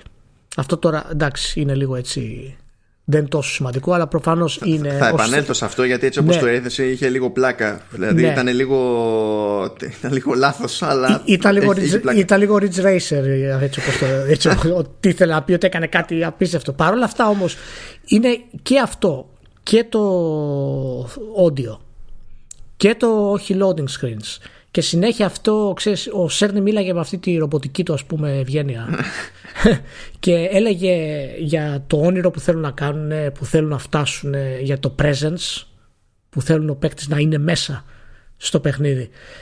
Και αυτό είναι το όραμα το συνολικό που μου έμεινε εμένα ότι η Sony προσπαθεί να κάνει και όλα συμφωνούν τώρα με αυτό που μου εξηγείς με, το, με τον SSD ότι βάσισαν στο ένα πράγμα και από εκεί άρχισαν να το επεκτείνουν. Να σου πω, γιατί αυτό που κάνουμε το SSD, τι είναι αυτό ακριβώς, γιατί είδαμε από τη Microsoft η οποία θα χρησιμοποιήσει τον SSD ως επέκταση του, του VRAM το οποίο και θα κάνουν μια τράμπα και αυτό θα βοηθάει σίγουρα το παιχνίδι. Αλλά η Sony κάνει ναι. και κάτι άλλο με τον SSD, έτσι. Ε, και κάτι άλλο. Βασικά, το, βασικό που κάνει αυτό είναι στην πραγματικότητα. Σε αυτό είναι που έχει πλέον έκτημα. Είναι, ναι, ε, αυτό, είναι, αυτό, αυτό είναι το θέμα της, της ταχύτητας που είναι. Είναι μεγαλύτερη ταχύτητα, αυτό είναι το κάτι άλλο το, το παραπάνω που κάνει; Με αυτό είναι το κάτι άλλο. Το θέμα είναι σε πώς μπορεί να αξιοποιηθεί αυτή η ταχύτητα. Δεν είναι σαν το PC, που αυτό ισχύει και για τους δύο, αλλά σε άλλο βαθμό. Δεν είναι ότι ισχύει στο PC ότι εντάξει, τρέχουν, πηγαίνω, έρχονται τα αρχεία πιο γρήγορα.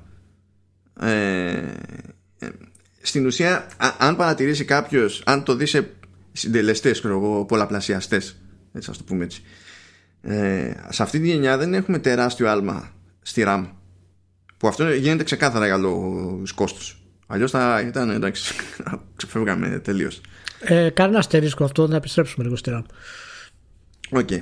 Ε, άρα, όταν μπαίνεις στη διαδικασία και λες, κάποιος παίρνει την απόφαση ότι θα χρησιμοποιήσω και το SSD σαν εικονική μνήμη μπορεί να τη χρησιμοποιήσει το σύστημα ξεκάθαρα όσο πιο γρήγορη μπορεί να την κάνεις τόσο πιο κοντά τη φέρνεις στην ταχύτητα της κανονικής RAM που και πάλι η απόσταση είναι τεράστια σχέση με την κανονική τη μνήμη του συστήματος ναι. αλλά ναι. όσο μπορείς να την κλείσεις την ψαλίδα τόσο, τόσο καλύτερα δηλαδή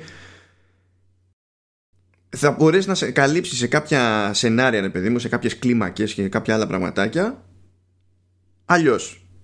Ε, ε, είναι το στίχημα που βάλανε και οι δύο για να καλύψουν την αδυναμία τους να πάνε παραπέρα σε, σε ράμα. Απλά η Sony το έχει τσιτώσει περισσότερο αυτό το κομμάτι. Ναι, αυτό μας φέρνει σε αυτό που έκανε, σε αυτό που παρουσίασε ο Σέρνη, το οποίο είναι πραγματικά όσο μπορώ έτσι να καταλάβω το ειδικά ξεχωριστό κομμάτι που θέλει να δημιουργήσει αυτή την εμπειρία, αυτό το dream που θέλει για τον παίχτη. Είναι ότι τα, οι χρονισμοί της κάρτας γραφικών και του CPU στο, στο PS5 είναι παίζουν. Δεν ναι. είναι ταβανιασμένοι όπως είναι του, του Xbox Series X. Και είπε ο Σέρνη ότι αναλόγως με τη χρήση του παιχνιδιού και το τι απαιτεί ο κώδικας και το στήσιμο και τα textures και η κάθε φάση του παιχνιδιού, το κάθε σημείο του παιχνιδιού θα μπορεί ο, ο developer ξέρεις, να χρησιμοποιήσει ανάλογα και να ρίξει το ένα, να χρησιμοποιήσει το άλλο και επειδή εκεί βάζει και τον SSD το πόσο γρήγορο θα είναι αυτό το πράγμα.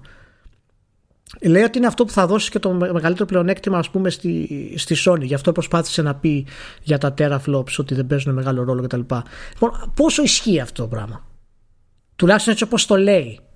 Άσχετα να θα δούμε παραδείγματα ή όχι. Πώς, δηλαδή... Εγώ αυτό δεν το πολύ πιστεύω να σου πω αλήθεια. Okay. Όχι για το τι θα κάνει με SSD, αλλά για το ζήτημα ότι παίζουν οι χρονισμοί. Δεν είναι κακό να παίζουν οι χρονισμοί, δεν είναι αυτό το θέμα. Αλλά η εντύπωση που μου μείνει, επειδή το συνέδεσε αυτό λίγο και με, το, και με την ψήξη και με την τροφοδοσία, με την κατανάλωση και τέτοια. Ε, νομίζω ότι ήθελε να δείξει ότι σε αντίθεση με τις προηγούμενες φορές PS4 Pro, ειδικά version 1, δεν το συζητάμε. Ε, δηλαδή, το ανέκονα. Okay στην ουσία είναι σαν να βγει για μένα, δηλαδή έτσι όπως το έφτασε σε μένα, σαν να βγει και να είπε ότι αυτή τη φορά έχουμε πάει στα σοβαρά την ψήξη, δεν θα είναι όπως την προηγούμενη. Δεν θα εκτοξευτεί τίποτα, δεν θα πετάξει τίποτα.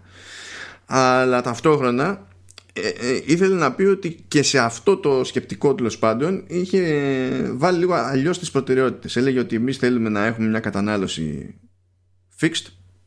Fixed εντάξει, αποκλείεται να είναι πάντα με το που ανοίγεις το μηχάνημα Καλά, ναι, και το ίδιο, αλλά λέμε τέλος πάντων ναι. ότι ε, και να, να παίζει λιγότερο δηλαδή κατανάλωση, να το ξέρουμε αυτό ότι θα είναι έτσι και το σύστημα να προσαρμόζεται με, με βάση αυτό αντί να προσαρμόζεται το σύστημα ψήξης ε, στις μεγάλες διακυμάνσεις τη, τη, CPU, GPU και, και τα λοιπά. Είναι άλλη προσέγγιση στη πόσο πρόβλημα θα είναι ναι, πόσο πρόβλημα θα είναι αυτό στον developer που προσπαθεί να ισορροπήσει τις εκδόσεις του Series X και την έκδοση του PS5 με, τα, με, με τους μεταβαλλόμενους χρονισμούς ας πούμε. Δεν είναι πιο λογικό εν τέλει να πει παιδιά εγώ θα έχω τα ίδια και στα δύο και ας πέσω λίγο σε απόδοση από το να κάθομαι να κάνω τόσο ε, εναλλαγή μεταξύ των δύο μηχανημάτων με τους χρονισμούς μήπως αυτό με τους χρονισμούς καταλήξει να είναι τροχοπέδι όπως κατέληξε να είναι ο Cell στην ουσία για τα multiplatform στο PS3 που το PS3 έχει τρομερά first,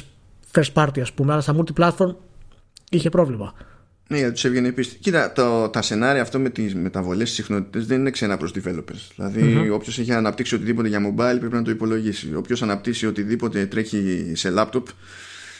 Ε, και gaming laptop δεν έχει σημασία. Ναι. Θα, πρέπει να το αντιμετωπίσει αυτά τα πράγματα. Και κάποιες από αυτές τις διαδικασίε είναι και διαφανείς προς τον developer στην πραγματικότητα. Δηλαδή, mm-hmm. δεν είναι ότι πρέπει αλλά εντάξει, ενίοτε θα πρέπει να βάλει και χέρι στο testing σε κάτι τέτοια πράγματα. Απλά έτσι όπως το λέει τώρα η Sony, άμα μπαίνεις σε αυτή τη διαδικασία και λες ότι θα παίζω με τις συχνότητες ε, αλλά το ταβάνι στην κατανάλωση θα είναι συγκεκριμένο και το σύστημα ψήξης δεν θα ξεπερνάει ένα επίπεδο τσίτας ε, αυτό μου υπονοεί συνήθως συνήθως ότι δεν θα μπορούν για μεγάλο χρονικό διάστημα να πάσω ώρα και στιγμή να είναι οι χρονισμοί σε όλες τις μπάντες τσίτα. Αυτό είναι εμένα που μου έκανε εντύπωση γιατί από τη στιγμή που δεν θέλει να τσιτώσει καθόλου την ψήξη και, να, και, την, και το consumption ας πούμε ε, αναγκαστικά το μόνο πράγμα που θα έχει ο developer να παίξει θα είναι οι χρονισμοί. Δηλαδή, ακόμα και οι χρονισμοί του να πει ότι θα δώσω περισσότερο στο CPU αυτή τη στιγμή και λιγότερο στο GPU, θα έχει ταβάνι. Δεν μπορεί να κάνει μεγάλα πράγματα διαφορετικά. Οπότε δεν έχω καταλάβει ακριβώς εκεί ο ρόλος του SSD πόσο μεγάλος θα είναι στην ουσία για να μπορέσει να δημιουργήσει όλη αυτή την αίσθηση που θέλει και να ξεπεράσει αυτή τη φαινομενική τουλάχιστον ε, διαφορά στη δύναμη. Ο, ε, κοίτα, ε, επειδή έφερε ένα παράδειγμα κάπου για τη δομή ενός χάρτη σε ένα παιχνίδι, ξέρω εγώ, ένα τυπικό παιχνίδι. Ναι, ναι, ναι, ναι. που έδειξε το μεταξύ και ένα κομμάτι που δεν το είπε ότι ήταν από το Death Stranding, αλλά ήταν από το Death Stranding και με το βουνό και το παρατηρητήριο και το θυμάμαι γιατί είχα ναι. υποφέρει για να κάνω διαδρομή. αλλά έδειξε και από το Jack, ρε παιδί μου, okay, και λέει ότι κάποια πράγματα είναι σχεδιασμένα όπως είναι σχεδιασμένα, διότι πάρα πολύ απλά δεν την παλεύει το μηχάνημα, άμα είναι πιο ανοιχτά τα πράγματα, να φορτώνει τα πάντα όπως πρέπει να τα φορτώσει όταν πρέπει να τα φορτώσει.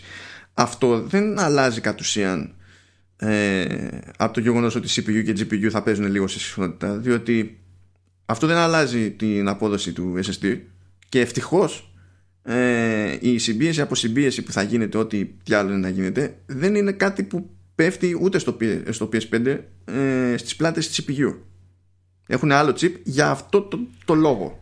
Εγώ όποτε ακούω διαφορετικούς φωνισμούς ε, μπουσταρίσματα προ ή μείωση επεξεργαστή για να αποφευχθεί το βάρος στην ψήξη κτλ με, μου χτυπάνε στο κεφάλι ως απίστευτα frame pacing προβλήματα τα οποία δεν ξέρω κατά πόσο θα μπορέσουν τα third parties τώρα να τα ξεπεράσουν εύκολα με πόσα πάτησα χρειάζονται να τα ξεπεράσουν ας πούμε. εδώ ένα, ένα μικρό hiccup τρως ας πούμε από το CPU όταν παίζεις και το αισθάνεσαι στο, στο παιχνίδι οπότε δεν ξέρω Καλά, σίγουρα θα έχουν σκεφτεί τις καταστάσεις και δεν, δεν είναι αυτό, δεν μπορεί να είναι βασικό τους πρόβλημα αυτό, εννοείται. Απλά μου κάνει εντύπωση που είχε, είπε και το άλλο που λέει ότι θα μπορούμε να φορτώνουμε λέει στην ουσία μέσω του SSD έτσι όλο το περιβάλλον λέει γύρω από το παίχτη που είναι και πίσω του στην ουσία. Και... Ναι, ναι. Καλά, αυτό μπορούν να το κάνουν και οι άλλοι. Απλά όχι με την ναι, ναι, ναι, ναι. ίδια ταχύτητα, έτσι. Ναι, αυτό λέω. Ότι είναι, αυτή η ταχύτητα θα, θα παίζει ρόλο. Ο βασικός ρόλος που θα παίξει θα είναι, ξέρω εγώ, στο pop-up, παραδείγματος χάρη λες. Καλά, και στα pop-ups, αλλά mm-hmm. σε αυτό το παράδειγμα που αναφέρεις, έτσι όπως το έδειχνε, πιο πολύ θα επηρεάσει το πόσο γρήγορα θα σε αφήνει να στρέψει την κάμερα ο developer παρά το ίδιο το pop-up. Γιατί το ένα αντικείμενο εδώ και εκεί δεν είναι κάτι. Το να φορτώσει ολόκληρο μέρος του κόσμου όμως. Ο ρυθμό ανανέωσης της κάμερας δηλαδή. Καθώς γυρίζει για να σου ανανεώσει το, την εικόνα ναι, για, χάρη. Αυτό Ναι, για να προλάβει ναι. να έχει κάνει render αυτά που πρέπει να σου δείξει. Γιατί όσο πιο ναι. γρήγορα περιστρέφεσαι, το ζήτημά σου δεν είναι αν ένα δέντρο εμφανίστηκε ξαφνικά. Είναι όλο το, όλη η κουμούτσα του κόσμου, του χάρτη εκεί πέρα. Δηλαδή, γιατί μιλάμε για μεγάλο όγκο δεδομένων. Το ένα δεντράκι, ένα αντικείμενο. Τι είχαμε, τι χάσαμε, ας πούμε. Πάντως, εξαιρώντα τον SSD τόσο σε επεξεργαστή όσο και σε κάρτα γραφικών, είναι, έχει χαμηλότερου χρόνου. Έχει χαμηλότερα, ε... έχει χαμηλότερα teraflops και χαμηλότερα hertz. Α, ναι. Είναι βασικά, εντάξει, CPU είναι μία ή άλλη. Δηλαδή, αν εξαιρέσεις ναι. το ότι θα παίζει διακύμανση, είναι μία ή άλλη. Δηλαδή, η Γυρνάκη σου λέει ότι εγώ θα είμαι 3,5 GHz με ναι. hyperthreading, που αντίστοιχα με hyperthreading ε, το Xbox θα είναι 3,6. Δηλαδή, εντάξει, τώρα αυτό, αυτό είναι πραγματικά μια άλλη. Αλλά στη, στη GPU θυμάσαι που προ καιρού είχε βγει μια φήμη ότι πήγαινε για άλλα teraflop για 9, 9,2 κάτι τέτοιο; 9, ναι, 9,4 κάτι τέτοιο είχαν γράψει. Αν ίσχυε αυτό πρέπει όταν πήρε χαμπάρι τι γίνεται με Series X να τσίτει το συγχρονισμό. Αν ίσχυε αυτό, ότι όντως ήταν αρχικός στόχος. Ναι. ναι. Γιατί ο χρονισμός, η ονομαστική ταχύτητα της GPU ε, είναι πολύ. είναι αισθητά πιο πάνω σχέση με αυτή του Xbox. Αλλά ε, έχει 36 compute units εκεί που το Xbox έχει 52 ναι. έχει περισσότερα hamster να τρέχουν απλά τρέχουν σε χαμηλότερη σε, ταχύτητα στο Xbox ταχύτητα. ναι, να το, είναι, είναι κάπως έτσι εν τω μεταξύ αυτό το νουμεράκι έχει ένα ενδιαφέρον ότι είναι 36 compute units γιατί μπλέκει λίγο που ε, είναι λίγο δύσκολο να μην το πιάσουμε αυτό το θέμα μπλέκει λίγο με την προσέγγιση στο backwards compatibility mm-hmm.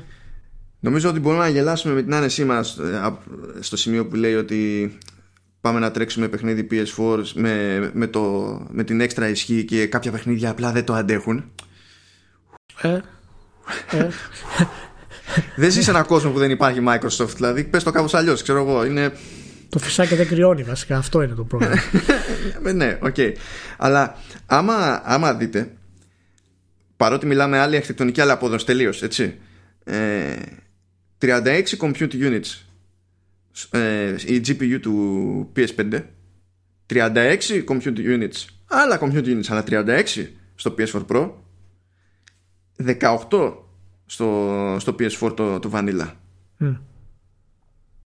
Και νομίζω ότι το έχει κάνει επίτηδες αυτό για να κάνει πιο εύκολα τα, τα legacy modes για το backwards compatibility. Διότι Όπως ήταν, δηλαδή, πώς να σου πω, δεν πάει ο κώδικας ξαφνικά να μοιραστεί σε περισσότερες μεριές. Λέμε τώρα. Τελείως ναι. χοντροειδώ λέμε αυτό τώρα, έτσι. Ναι, ναι. Ε, και ίσως να είναι πιο εύκολο για τον developer σε πρώτη φάση, όχι απαραίτητα να υποστηρίξει την έξτρα ισχύ, αλλά να κάνει το jump. Να είναι λίγο, ξέρεις, πιο προβλεπέ το, το περιβάλλον. Από άψη εύρους, ξέρω εγώ, κάπως έτσι. Αυτό μετρώ, μετρώει λίγο σε έναν φάση. Ναι. Ωραία, να επιστρέψουμε λίγο στον αστερίσκο. Είπες για τις μνήμες ε, πριν λίγο ναι. Και ότι αν ήταν περισσότερες φυσικά ε, οι, οι τιμές τους θα ήταν ακόμα πιο ακριβές είναι αυτό δεδομένο. Ε, αυτή τη στιγμή για τα δύο μηχανήματα έχουν 16 GDDR. Ναι. Ε, τι ταχύτητες έχουν αυτά, ξέρουμε; Ναι, εκεί παίζει ένα by the way. Ναι. Ε, είπανε, είπανε και memory buses, είπανε και αλλά τέλος πάντων να πούμε τα, τα bandwidth. Στην περίπτωση του, του, PS, ε, του PS5 το bandwidth είναι 438 γίγκα ανά δευτερόλεπτο. Ναι. Μην πούμε τώρα ότι είναι αυτή η ταχύτητα με αυτά τα bit και γι' αυτό βγαίνει έτσι. Δεν έχει σημασία, είναι αυτό που είναι. Ε, και, και είναι στάνταρ αυτή η ταχύτητα και για τα 16 γίγκα. Ε, η Microsoft όμως, εκεί πέρα είναι που για κάποιο λόγο κάποιος είπε εντάξει μην, μην κάψουμε και άλλα λεφτά κάτι τέτοιο πρέπει να είπε γιατί έχει μεγαλύτερο bandwidth αντί για 448 του PS5 έχει 560 στα 10 GB από τα 16 και έχει χαμηλότερο bandwidth 336 στα 6 GB από τα 16 και λέει ότι για το σύστημα κατά μία έννοια τα πρώτα είναι σαν ότι θα ήταν video RAM στο PC και τα δεύτερα είναι ότι θα ήταν system RAM στο, πάλι, στο PC πηγαίνει κόντρα σε όλες τις προηγούμενες γενιές της που είχε πλήρως ενοποιημένη μνήμη ναι. με στάνταρ απόδοση. Γι' αυτό ήθελα να επιστρέψουμε σε αυτό μετά, γιατί φαίνεται ότι αυτό είναι το σημείο που η Microsoft είπε παιδιά οπ γιατί θα ξεπεράσει το sweet point που θέλουμε να φτάσουμε θα ρίξουμε τη μνήμη σε αυτό το κομμάτι και θα προσπαθήσουν να τη χρησιμοποιήσουν με κάποιο άλλο τρόπο. Δηλαδή να βρουν κάποιο άλλο τρόπο να την πληρώσουν. Η Sony απ' την άλλη έκανε το ανάποδο σε αυτό. Είπε παιδιά πάμε full στη μνήμη γιατί προφανώς θα την χρησιμοποιεί περισσότερο σε σχέση με τον SSD για να μπορέσει να χρησιμοποιήσει τις ταχύτητες του SSD που φτάνει. Και αυτό είναι που. Είδα και το έγραψε και σε ένα post μου αφήνει την εντύπωση ότι ναι μεν έτσι όπως έχουν παρουσιαστεί τα πράγματα η κονσόλα της Sony θα είναι πιο, πιο φτηνή αλλά αυτά τα δύο πραγματάκια το, του SSD ταχύτητα σε συνδυασμό με, το, με τη μνήμη που είναι σφαίρα τόσο πολύ δεν θα το κάνουν πιο ακριβό εν τέλει γιατί νομίζω είχες γράψει ότι σου φαίνεται ότι θα είναι πιο φτηνό το PS5 δεν θυμάμαι ναι, ακριβώς, μπορεί να μην το έγραψες. Ναι, αλλά... ναι θεω, στην ουσία πόντερα ότι θα βγει, ναι. θα βγει λίγο φθηνότερο. Τώρα πόσο φθηνότερο δεν ξέρω, αλλά θα βγει πιστεύω λίγο φθηνότερο. OK, okay, ναι, καλά, θα, θα μιλήσουμε για αυτό προς το τέλος. Ναι. Ε, είναι. Δεν νομίζω ότι αυτό μάλλον θα το κάνει πιο ακριβό αυτά τα δύο. Τι είναι αυτά που θα, θα ξεχωρίσει την τιμή σε αυτά τα δύο, δηλαδή περισσότερο και λες ότι θα είναι πιο ακριβό το Xbox. είναι το GPU, ας πούμε, που θα κάνει τη διαφορά στην τιμή; Ε, ναι, η GPU είναι ουσιαστική διαφορά σε αυτή την περίπτωση. Okay. Ε, εκ των πραγμάτων έχει και λίγο μεγαλύτερο SSD που τα flash chips πληρώνονται σε αυτή τη ζωή. Σε αντίθεση με κάτι αμαρτίες, αυτά πληρώνονται πάντα. Αλλιώ δεν παίρνουν πουθενά. αλλά απ' την άλλη, η, η Sony έχει ξεκάθαρα πιο ακριβό SSD για να πιάσει την επίδοση. Μιλάμε τώρα ναι, για ουσιαστική διαφορά στην επίδοση. Έτσι. Δηλαδή, όταν το, στο, στο ασυμπίεστο ο ένας φορτώνει η Microsoft, το, το Xbox φορτώνει 2,4 GB το δευτερόλεπτο και στο ασυμπίεστο το, το PS5 είναι 5,5, είναι υπερδιπλάσιο το read στο ασυμπίεστο.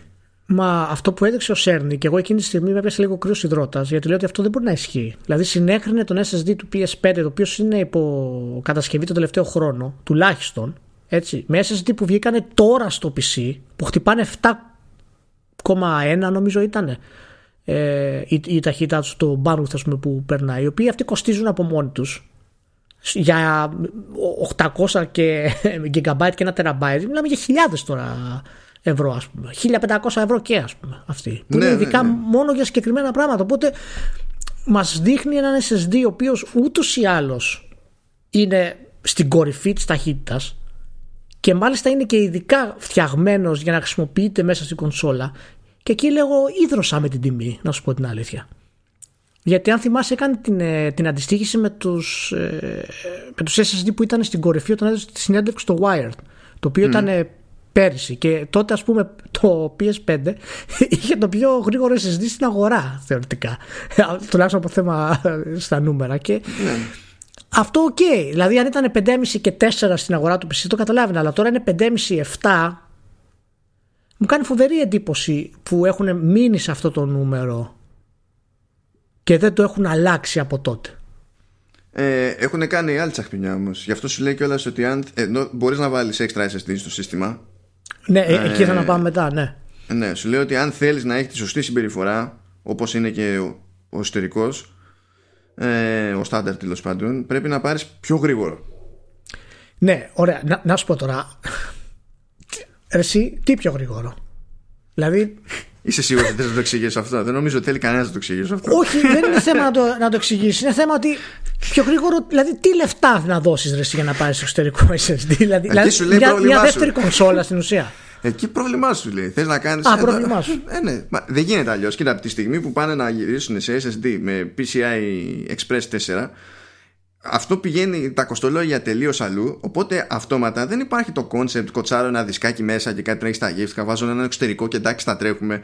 Και επειδή ξεκίνησαν και ορισμένοι τις γκρίνιες όταν είδαν ότι υπάρχει ειδικό slot για ειδικό drive από τη Seagate, ξέρω εγώ, για το, για το Xbox και εγώ τα κάναν αυτά για να μας τα πάρουν. Δεν υπάρχει φθηνό τρόπος σε αυτά, παιδιά. Δεν υπάρχει. Δηλαδή, Εκεί είναι, ε, ε, εκεί είναι ακριβώς που, που καταλήγει όλη αυτή η κατάσταση γιατί ε, όταν φτάνει στο σημείο να έχεις τον, το σκληρό σου τόσο υψηλά και μετά να λες και στον άλλον ότι άμα θες κάτι εξτρά θα πληρώσεις άλλο τόσο για να το πάρεις και ταυτόχρονα κάνεις τη...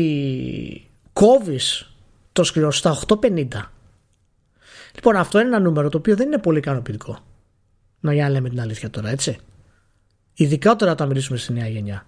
Τώρα, φυσικά είναι φανερό, το είπε νομίζω κιόλας ξεκάθαρα, δεν το υπονόησε απλώς, ότι ήταν θέμα κόστου που φτάσαν εκεί. Ναι. Είπαν ότι είναι το switch spot γιατί έχουμε υπευθύ- ευθύνη λέει, απέναντι στους καταναλωτές κτλ. κτλ. Ο δεκτό. Αλλά 850 για μια κονσόλα σαν τη Sony, η οποία φαίνεται ότι θα έχει ακόμα περισσότερα first parties με τις κινήσεις που κάνει αυτή τη στιγμή με την Konami. Ποιος ξέρει τι μπορεί να πάρει από εκεί. Και να έχεις 850 GB και να σου λέει ότι θα πρέπει να πάρεις καινούριο. Αυτό τώρα Εμένα μου φαίνεται σαν μια σχετική τρύπα ή αβεβαιότητα στη στρατηγική της στην όλη κατάσταση.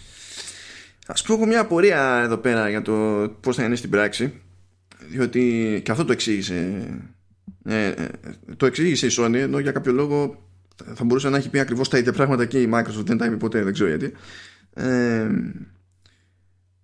βλέπουμε τώρα σκάει ένα Call of Duty και λέω στο Παναγία μου Χριστέ μου πάνε 100 γίγκα από το δίσκο. Κατευθείαν. Ναι, κατ' κατευθείαν, με τη χωρίς σκέψη. ναι, ναι, με το καλημέρα. Ε, αν πούμε, άσε τώρα το ότι εκεί θα προσπαθήσουν να το κάνουν καλύτερο, πιο εντυπωσιακό με άλλα. γρα- Πες ότι παίρνεις το ίδιο Call of Duty και πρέπει να παίξεις το καινούργιο το μηχάνημα. Λες το ίδιο παιχνίδι είναι, δεν θα πιάνει τον ίδιο χώρο, δεν έχει τα ίδια assets. Δεν θα πιάνει τον ίδιο χώρο, θα πιάνει λιγότερο στο, στο SSD. Ε, διότι λόγω του μαγνητικού και το ότι είναι πιο αργός και από το θάνατο, για να γλιτώνουν ε, τα χειρότερα με, με το streaming των assets τώρα που Γράφουν έχουμε περισσότερους, δίσκους κύκλους, γράφουν περισσότερους κύκλους, μάλιστα. ε, στην ουσία ε, για να, να καλύψουν κάπως τη, τη φάση έχουν τα ίδια δεδομένα αποθηκευμένα πολλές φορές Πολλές φορές. Ε. ώστε να πηγαίνουν κάθε φορά να διαβάζουν σε, όποια, σε όποιο σημείο του δίσκου είναι πιο κοντά και να γλιτώνουν ό,τι μπορούν ενώ αυτό σε SSD δεν ισχύει, δεν σε ενδιαφέρει Ποια είναι η εκτίμησή σου όμως ότι θα είναι αυτό ε, το ποσοστό που θα γλιτώνεις ας πούμε στο σκληρό σου γιατί να σου πω κάτι ε, είναι λίγο περίεργο αυτό και ίσως είναι ο λόγος που η Sony φαίνεται ότι έχει, έχει, είναι ένα από τα προβλήματα που έχει για τα backwards compatibility. Γιατί σου λέει ότι εγώ άμα έχω τόσο μικρό σκληρό και έχω και όλα τα backwards compatibility, αυτός θα γεμίσει σε DT. Αναγκαστικά λέω στον ε, χρηστή ότι πρέπει να δώσεις άλλα 300 ευρώ, ξέρω εγώ, να πάρεις SSD της ίδιας ταχύτητας. Και τώρα μικρή τιμή είπα, δεν ξέρω ακριβώς να Καλά, τώρα για το, για το backwards δεν είπε καν αυτό, γιατί σου λέει ότι εντάξει, αυτά μπορεί να τα τρέξετε και από εξωτερικό δίσκο, ρε παιδί μου. Γιατί ναι, ναι, ναι, ναι, ναι σί, είναι... Σίγουρα, σίγουρα. Ναι, άμα έχεις να πάρεις όμως. Άμα έχεις λεφτά να δώσεις να πάρεις. Δεν είναι ο, το, ο μέσος χρήστης αυτός. Ναι, εντάξει. Κοίτα, και, και εδώ είναι ένα ερωτηματικό, τουλάχιστον για την περίπτωση των τίτλων PS4, έτσι. Ναι. Ε, γιατί δεν ξέρω ούτε είπε αν υπάρχει κάποιο σύστημα, ρε παιδί μου, για, τα, για το packaging των δεδομένων, ώστε σε αυτή την περίπτωση πάλι να αφαιρούνται τα, τα διπλότυπα.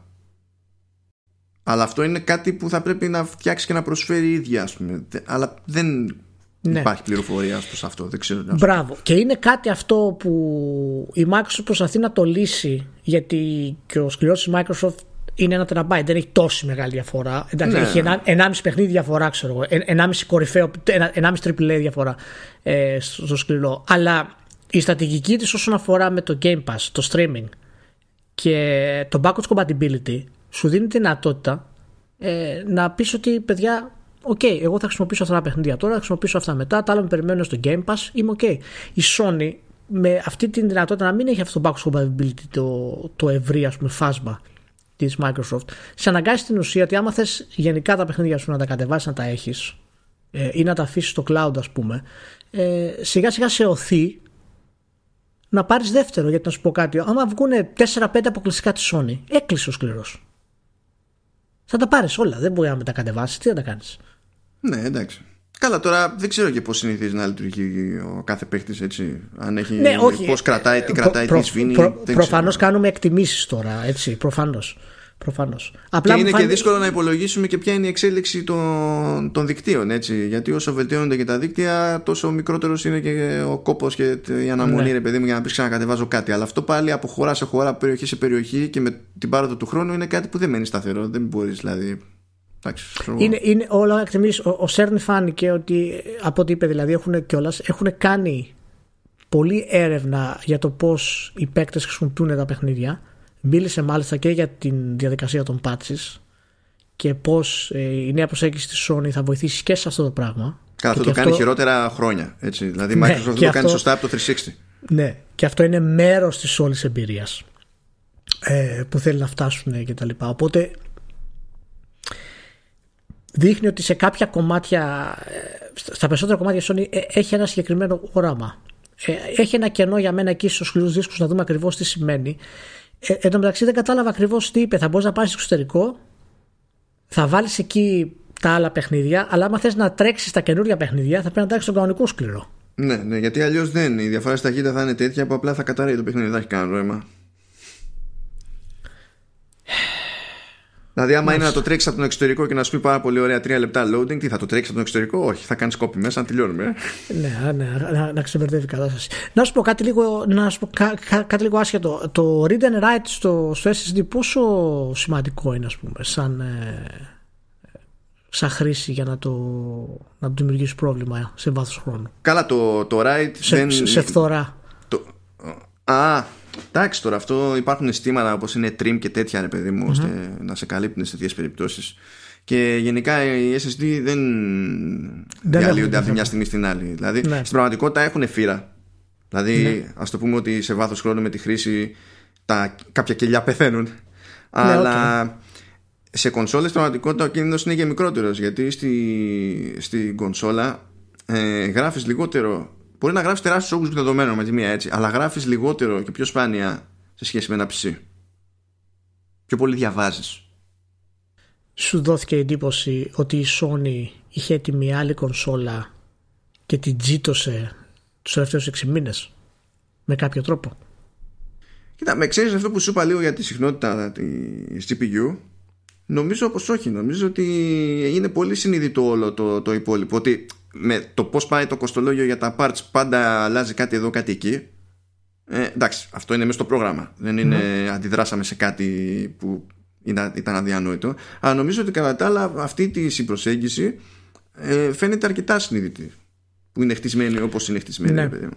Φαντάζεσαι Ε, βέβαια, συγγνώμη, γιατί ξέχασα να το πω πριν. Δηλαδή, γέλαγα μόνος σε κάποια φάση και μετά το ξέχασα με την κουβέντα. Φαντάζεσαι όλη αυτή η φάση με την προσαρμογή λίγο σε συχνότητες. Μα ναι, ξέρεις το σύστημα ψήξης και ό,τι να είναι, θα είναι αυτό που είναι. Να, να είναι ο, ολόκληρη η περιπέτεια, ολόκληρο τράβαλο, επειδή κάποιος είχε πολύ σκάλαμα με το να φτιάξει cool κουτί και απλά να, να ζόρισε τη φάση. Μ' αρέσει που το λες αυτό τώρα, γιατί είναι ακριβώς το επόμενο πράγμα που θέλω να σου πω από την ερώτηση που σου έκανα. Για το ότι εάν σου φάνηκε όντως ότι ξέρεις, έγινε τώρα προς το τέλος όλες αυτές οι περισσότερες αλλαγές σε θέμα χρονισμών κτλ. Και, και γι' αυτό δεν είχαν έτοιμο να δείξουν τίποτα στην ουσία. Ούτε το κουτί, ούτε το τι ψήξη θα έχει. Και το φτιάχνουν πάλι ξανά από την αρχή αυτό το πράγμα. Δηλαδή, εγώ να σου πω την αλήθεια, όπως είπα, ήταν σχετικά βαρετή η παρουσίαση εκτός από τα κομμάτια αυτά τα συγκεκριμένα. Θα ήθελα να δω κάτι πιο mainstream κιόλας, να, να δω κάτι παιχνίδια κτλ. Εγώ θα ήθελα να μην βλέπω τις σκιές με τα κεφάλια από κάτω και καλά για να μας πει αυτό... ότι είναι σαν να είμαστε GTC. Αυτό δεν υπήρχε κανένας λόγος. Τι ήταν τώρα, δεν το κατάλαβα τώρα αυτό. Αυτά τα placeholders τώρα, τα sex dolls. Τι ήταν αυτό το πράγμα, δηλαδή. δεν μπορώ να καταλάβω. Αλήθεια, και κουνιόντουσαν και σε κάποια φάση λίγο-λίγο. Είχαν κάνει προσπάθεια. Ναι, όχι, όχι, ήταν καλό στημένο. Αλλά εντάξει, καταλαβαίνω ότι ήταν ομιλία για GDC προφανώς. OK, okay, το, το, το καταλαβαίνω αυτό. Απλά, εάν, εάν ο, ο, ο λόγος που δεν έδειξαν κάτι δεν σε ανησυχεί καθόλου από θέμα κουτιού ψύξης κτλ. Ή το θεωρείς normal αυτή τη στιγμή να μην ξέρουμε καν πώς θα είναι. Αυτό είναι το επιχείρημά μου εμένα που χρησιμοποιώ για τη θεωρία ότι αλλάξαν πολλά πράγματα προς το τέλος. Κοίτα, το, πρώτα απ' όλα νομίζω ότι το έχουν ξανακάνει. Έτσι. Ακόμα ναι. και όταν είχαν κάνει την πρώτη παρουσίαση του, του PS4 είχα, που είχαν δείξει gameplay ναι. ε, ή tech demos και τέτοια δεν είχαν δείξει το μηχάνημα. Οπότε πρωτότυπο δεν το λες τουλάχιστον στην περίπτωση της Sony. Ε, μια θεωρία που πέτυχα στο Games Industry που τώρα δεν είμαι σίγουρος αν την υιοθετώ για το συγκεκριμένο ή όχι αλλά δεν μου φαίνεται και άκυρη ε, είναι ότι είναι λογικό η Sony να είναι λίγο πιο σφιχτή στην επικοινωνία της διότι έχει να εξακολουθεί να πουλάει κονσόλες έχει ένα πράγμα που εξακολουθεί και πουλάει καλά. Ναι, εντάξει, είναι σε μια σχετική πτώση σε σχέση με προηγούμενες χρονιές που είναι προβλέπε η πτώση, αλλά εξακολουθεί και πουλάει πράγμα. Είναι πιο πιθανό να την πονέσει ένας κανιβαλισμός από ότι θα πονέσει τη Microsoft, γιατί το Xbox έχει κάτσει πολύ περισσότερο και έτσι κι αλλιώς δεν απογειώθηκε ποτέ όσο απογειώθηκε το PS. Ε, είναι λίγο περίεργη αυτή η θεωρία. Ε, εντάξει, δεν μπορώ να πω ότι είναι λάθος το σκεπτικό, αλλά μου φαίνεται λίγο περίεργο γιατί δεν ξέρω δεδομένου την άνοδο που έχει κάνει η Microsoft το τελευταίο χρόνο και την παρουσίαση του Series X που δείχνει ότι είναι τρομερό μηχάνημα και υπάρχει ήδη κόσμος πάρα πολύ ο οποίος έχει γυρίσει στο Game Pass από το πουθενά. Δεν ξέρω αν τη συμφέρει τόσο πολύ τη Sony να τραβήξει το PlayStation 4 στην αγορά και να αφήσει το, το X, το Series X να, να αλωνίζει. Δεν ξέρω. Είναι, δηλαδή, πώς να το τραβήξεις το PlayStation στην αγορά, δηλαδή; Το θέμα δεν είναι να το τραβήξεις. Το θέμα είναι. Λέ, τώρα με βάση αυτή τη θεωρία που σου είπα και εγώ είμαι ναι, αποφάσιστο ναι, ναι. για αυτήν, έτσι. Αλλά σε αυτή την περίπτωση, αν ήταν όντως, παίζει να έλεγε η εταιρεία ότι αν εγώ δείξω κάτι το οποίο είναι πιο χειροπιαστό στον καταναλωτή και θα αρχίσει αυτό το πράγμα να το βλέπει γιατί θα σκάσει η φωτογραφία παντού, θα σκάσουν όλα παντού, θα είναι μέσα στη μούρη του ρε παιδί μου, τα πάντα. Ναι. Ε, αυξάνονται οι πιθανότητες να σφιχτεί από το να αγοράσει τώρα. Τώρα, εμεί μπορεί να ξέρουμε ότι έχει κανένα νόημα άνθρωπος να επενδύσει σε υπάρχουσα πλατφόρμα εκ του μηδενός αυτή τη στιγμή και να ελπίζει ότι θα είναι κάποια κίνηση που αντιστοιχεί σε μεγαλόπνο σχέδιο. Άμα ναι. του τη βάρεσει, του τη βάρεσει. Καλά κάνει, okay. Αλλά η αγορά δεν λειτουργεί έτσι. Η αγορά ξέρεις ότι θα βγει, θα έρθει η ώρα να κυκλοφορήσει σε ράφι, ας πούμε, το PS5 και θα βγει και το καινούργιο Xbox και θα λέμε καλά, ακόμα δεν πήρα το προηγούμενο και αυτοί βγάζουν άλλο. Τα ξέρεις αυτά. Ναι, ναι, σίγουρα, σίγουρα. Ε, υπάρχει αυτό το πράγμα. Απλά δεν ξέρω έτσι όπως έχουν κάτι στα πράγματα, αν έχει τόσο μεγάλη πολυτέλεια η Sony να πει παιδιά, κάντε ό,τι θέλετε εσείς στην αγορά. Όταν βγω εγώ θα είμαι καλύτερη. Ε, δηλαδή, έχω την εντύπωση ότι η Sony έχει αρχίσει και νιώθει μια πίεση από τη Microsoft αυτή τη στιγμή. Γιατί η Microsoft τώρα κακά τα ψέματα δεν έχει κάνει λάθος βήμα τον τελευταίο oh. χρόνο. Όχι, όχι. Έτσι. όχι. Κοίτα, γενικά δεν νομίζω ότι και ως προς αυτό το ζήτημα έτσι με, με τα νέα συστήματα ότι οποιαδήποτε πλευρά έχει κάνει κάτι ξεκάθαρα στραβό. Απλά είναι Όχι, ξε, ξεκάθαρα στραβό όχι, δεν έχει κάνει. Μπορείς να πεις ότι υπάρχει λίγο στραβό με τη Sony γιατί έχει τρενάρει πολύ περισσότερο από όσο ίσως θα ήταν καλό.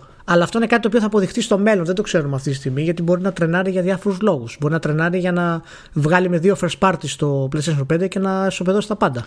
Ξέρει και ο κόσμος όμως, δηλαδή, μάλλον ξέρει η Sony ότι ο κόσμος έχει να περιμένει δικές της παραγωγές. Πώς και πώς. Το ξέρει φυσικά θα το εκμεταλλευτεί αυτό το πράγμα. Η Microsoft δεν έχει τέτοια πολυτέλεια. Δηλαδή αυτή τη στιγμή η Microsoft μπορεί να πει αγόρασα στούντιο. Ναι, θα βγάλουν πράγματα, ας πούμε. OK, okay, καλή φάση. Ναι, θα βγει το Halo. OK. Okay. Αλλά ε, όταν θα είναι στο ξεκίνημα, εκεί πάνω στο λανσάρισμα, το καλύτερο επιχείρημα που θα σου έχει πει για να το καταπιείς στο έξοδο θα είναι πάρε την κονσόλα που θα είναι όσο ακριβή θα είναι.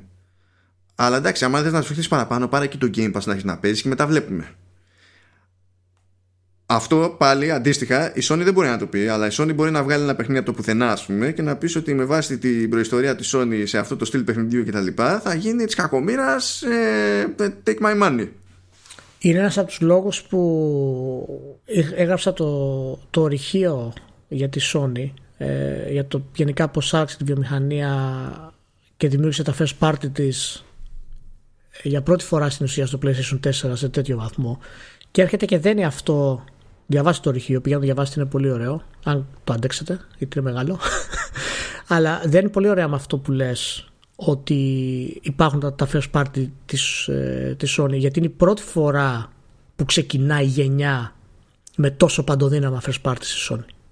Και ίσως αυτό της δίνει την ε, δυνατότητα να, να περιμένει λίγο παραπάνω γιατί ξέρει ότι έχει το κοινό. Για τις προηγούμενες γενιές δεν είχε αυτή την πολυτέλεια. Και τώρα έχεις στημένα τα πράγματα και σκέψου να, να αγοράσεις ξέρω εγώ το Metal Gear, σκέψου να αγοράσεις το Silent Hill και να βάλει το Castlevania και να βάλει και αυτά στο, στο ενεργητικό της. Καλά, έτσι και γίνει τέτοια, τέτοια κίνηση, θα γίνει, θα γίνει μεγάλη σφαγή. Θα γίνει, θα γίνει μεγάλη σφαγή. Αλλά ναι, εντάξει. Και ε, νομίζω ότι θα, ακούγεται λίγο ανάποδο τώρα αυτό αλλά ενώ έχει τις δυνάμεις που έχει η Sony στις δικές της παραγωγές και πες ότι τη συμπληρώνει σε ένα θεωρητικό ενδεχόμενο σαν και αυτό που είπες έτσι. Ε, ταυτόχρονα έχει και μεγαλύτερη ανάγκη να τα χρησιμοποιήσει σαν κράχτες διότι όσο περνάει ο καιρός και δεν λέει ε, αν αγοράσεις το παιχνίδι μου σε, σε PS4 δεν χρειάζεται να το ξαναγοράσεις σε PS5 όσο δεν το λέει αυτό το πράγμα ενώ η Microsoft το λέει και σημαίνει ότι πάμε για double dipping. Ε, κάπως θα πρέπει να σε τραβήξει αλλιώς. Ναι είναι, εγώ ακόμα είμαι αναποφάσιστος για την εμπορική δύναμη του backwards compatibility. Το έχουμε ξανασυζητήσει αυτό. Δεν θυμάμαι το έχουμε αναλύσει ιδιαίτερα στο, στο podcast. Δεν είμαι σίγουρος για τη σημασία και τη δύναμη του backwards compatibility γενικότερα. Αυτό που έκανε η Microsoft πέρα από το backwards compatibility που υπάρχει, το να αποφύγεις το double dipping, ας πούμε, που ισορροπεί τις κονσόλες, είναι καθαρά επίτευγμα του software, έτσι. Δεν νομίζω ότι έχει αυτή τη δυνατότητα Sony να το κάνει, μάλλον. Και αυτό που λες έχει βάση, νομίζω, ότι για να μπορέσει να σε κρατήσει και να σου γλυκάνει το happy, ε, είναι ότι παιδιά, sorry, αλλά εδώ υπάρχει αυτό το έξτρα μειονέκτημα, αλλά κοιτάξτε τι μπορείτε να παίξετε.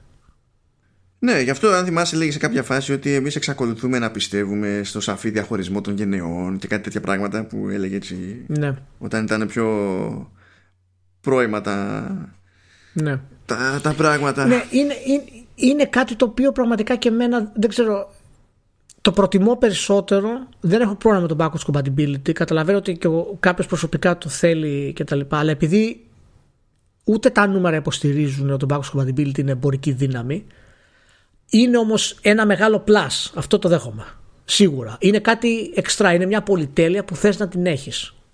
Έτσι, ίσως εμένα προσωπικά δεν θα μου όριζε ποτέ την αγορά μιας κονσόλας. Γιατί ό,τι παιχνίδι να παίξω τα έχω παίξει. Ναι, και ναι, Αλλά εντάξει, εγώ είμαι άλλο, ας πούμε. Έχω αυτή το, αυτό το mentality. Ε, εκ των πραγμάτων, ο περισσότερος κόσμος δεν αγοράζει τον πρώτο χρόνο ένα νέο σύστημα. Θα αγοράσει το δεύτερο, στον τρίτο, κάπως έτσι. Ναι, οπότε... ναι, γι' αυτό είναι λίγο. Δεν είμαι και παράδειγμα, ξέρω εγώ, ούτε εγώ ούτε εσύ για αυτό το κομμάτι. Και νομίζω ε... ότι στην πραγματικότητα πιο πολύ εξαρτάται γιατί, ωραία, η Microsoft δίνει αυτή τη δυνατότητα. Θα το κάνει για την πάρτι της, εντάξει. Και τη δίνει τη δυνατότητα αυτή, αλλά είναι προαιρετικό το πλάνο αυτό σε άλλους publishers. Δεν ξέρεις τι θα κάνουν οι publishers. Αν οι publishers το κάνουν όμως αυτό, τότε θα αρχίσει να παίζει ρόλο. Και το κάνουν ναι. σημαντικοί publishers. Και δεν ξέρω ποιοι θα το κάνουν και υπό ποιες συνθήκες, αλλά όταν βγαίνει η Square Enix και λέει ότι εντάξει τώρα τα πρώτα δύο χρόνια, ένα-δύο χρόνια όταν θα βγουν τα νέα συστήματα αυτά, δεν έχουμε σκοπό να βγάζουμε τίτλους που να είναι μόνο για τα νέα συστήματα. Λες. Το third party support που είχε ξεκινήσει η Microsoft με το Xbox 360 το οποίο έκλεψε στην ουσία από τη Sony που το έκανε στο PlayStation 2 δεν το βλέπω παράλογο να ξεκινήσει να το κάνει και με τους publishers τώρα. Γιατί αν πεις στους publishers ότι αν εσείς βοηθήσετε στο double dipping, εγώ θα σας στηρίξω με αυτό το πράγμα, το οποίο μπορεί να είναι development cost, μπορεί να είναι προώθηση, μπορεί να είναι κάποια ευκαιρία στο Game Pass, ποιος ξέρει τι. Ε, ναι. Είναι, είναι σίγουρα κάτι το οποίο θα τσιτώσει πολλούς developers. Η CD Projekt το έκανε ήδη, αλλά η CD το έκανε για ιδεολογικούς λόγους.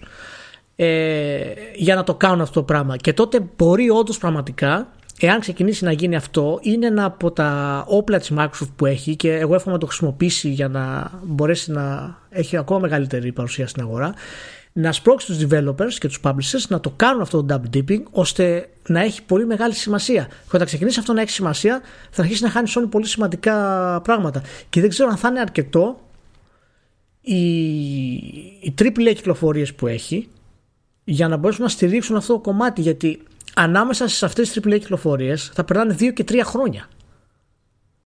Και τέσσερα χρόνια. Ναι, αυτό είναι λίγο θέμα ιστορικού πρόγραμμα. Δηλαδή, βλέπεις ότι τα τελευταία δύο χρόνια, ας πούμε, έχει αποφύγει να ανακοινώσει τελείως νέα πράγματα. Έχει κρατήσει πιο χαμηλό προφίλ. Αντίστοιχα, έχει κάνει μια-δυο εξαγόρουλες. Ε, εκεί αυτός ο προγραμματισμός ο καινούργιος που έχει φτιάξει νομίζω ότι είναι κρίσιμος ως προς όλο αυτό το εγχείρημα, ρε παιδί μου, και τη στρατηγική. Αλλά μόνο στην πράξη θα το πάρουμε και εμείς χαμπάρι. Ε, τώρα με όλα αυτά που, που είδες ποια είναι η αίσθησή σου για, το, για τις τιμές γενικότερα; Των κονσολών. Για τώρα, Πώς... α, α, άμα πραγματικά α, άμα βγει που δεν το πιστεύω αυτό το σενάριο γι' αυτό θα το πω πώς θα το πω Α, αν βγει το Series X στα 5 και το, και το PS5 στα, και το, και το PS5 στα 4 θα πρέπει, Ρε, κάτσε, θα, πρέπει, θα πρέπει να, να βάλουμε κάποιον να μας ξυπνήσει. Με τρελαίνεις τώρα. δηλαδή, περίμενε. Μα, μα γι' αυτό Στην ουσία μου λες 4,99 και 3,99. Ναι, αυτό το θεωρώ αδιανόητο. Απλά το λέω, το λέω πιο πολύ για όποιον δεν το θεωρεί αδιανόητο, ότι καλό είναι να αρχίσει να το θεωρεί αδιανόητο. Δεν είναι ναι. πολύ λογικό να το πιστεύει. Ναι, OK, okay, μην μου λες τέτοια τώρα γιατί θα πάρω δύο. No, γιατί, άμα είναι έτσι. Να έχω και στο πατάρι. Το να είναι 6 και 5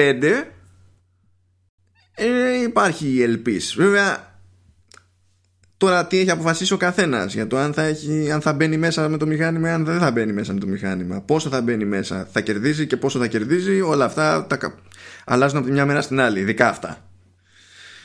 Ε, οπότε ναι εντάξει πάμε με βάση το πρόσφατο παρελθόν ας το πούμε κάπως έτσι. το ταβάνι που λες είναι 599-499 ε, νομίζω ότι όσο και να το εξηγήσεις στην αγορά θα σφιχτεί περισσότερο με οτιδήποτε άλλο. Δεν μπορείς να τους στηρίξεις το οτιδήποτε. Αυτές τα άλματα από γενιά σε γενιά χρειάζονται μια κάποια ομαλότητα. Δηλαδή, θυμάστε τι γίνει με το PS3. Δεν υπήρχαν, ό,τι και να είχες πει για το Shell που το, το, το είχαν φάει, το πιστεύανε όλοι, ρε παιδί μου, δεν ήταν αρκετό. Όχι, όχι, δεν ήταν αρκετό. Εγώ πιστεύω ότι δεν ξέρω, νομίζω ότι το 499 είναι πολύ χαμηλό για το PS5. Εγώ το, εγώ το βλέπω 549 το PS5 να σου και 629 ε. το, το Series X. Δηλαδή βλέπω να ξεπερνάνε αυτά τα mark. Τώρα τι να σου πω, θεωρητικά εγώ βλέπω και στην ίδια τιμή να βγαίνουν. Δηλαδή δεν έχω καταλάβει ακριβώς τη σημασία του SSD όσον αφορά ξέρεις το πόσο ακριβώς μπορεί να βγει. Είναι πολύ δύσκολο να βρούμε και να διασταυρώσουμε τα κόστη και πού πάει το ένα κόστος και πώς βοηθάει το άλλο component να πέσει σε τιμή για να μπορέσουν να έχουν αυτό το SSD στη Sony.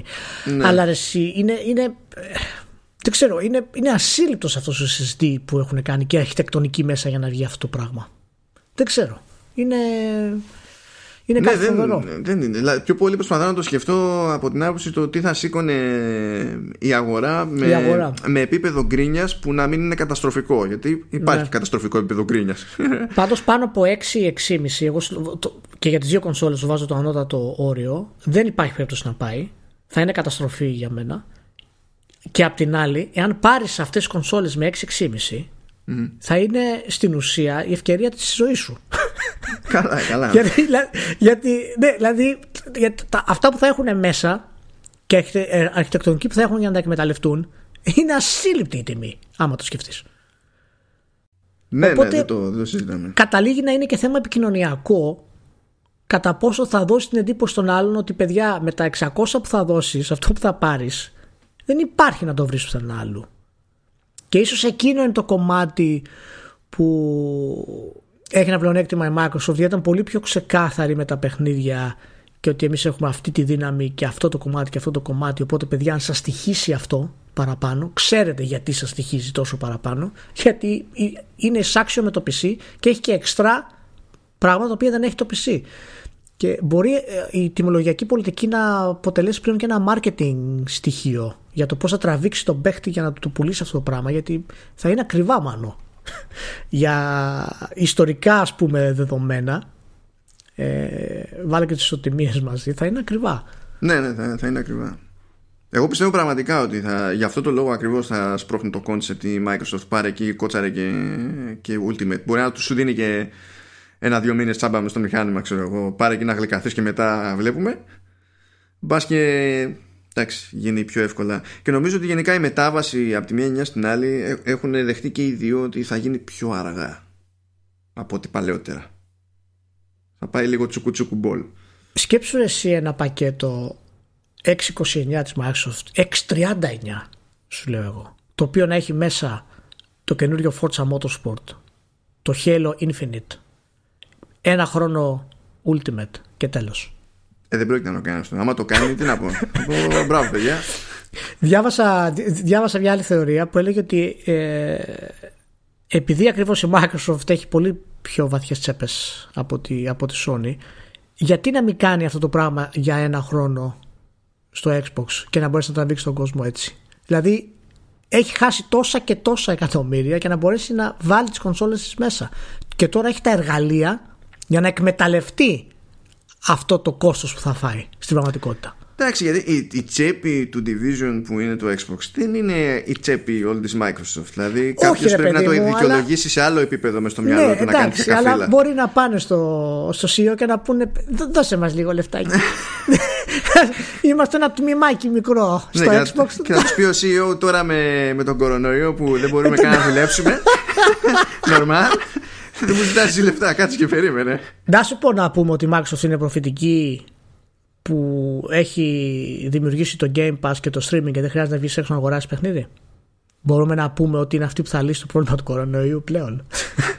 δεν υπάρχει κανένα πρόβλημα. δεν χρειάζεται καν να βγεις να αγοράσεις με το Game Pass.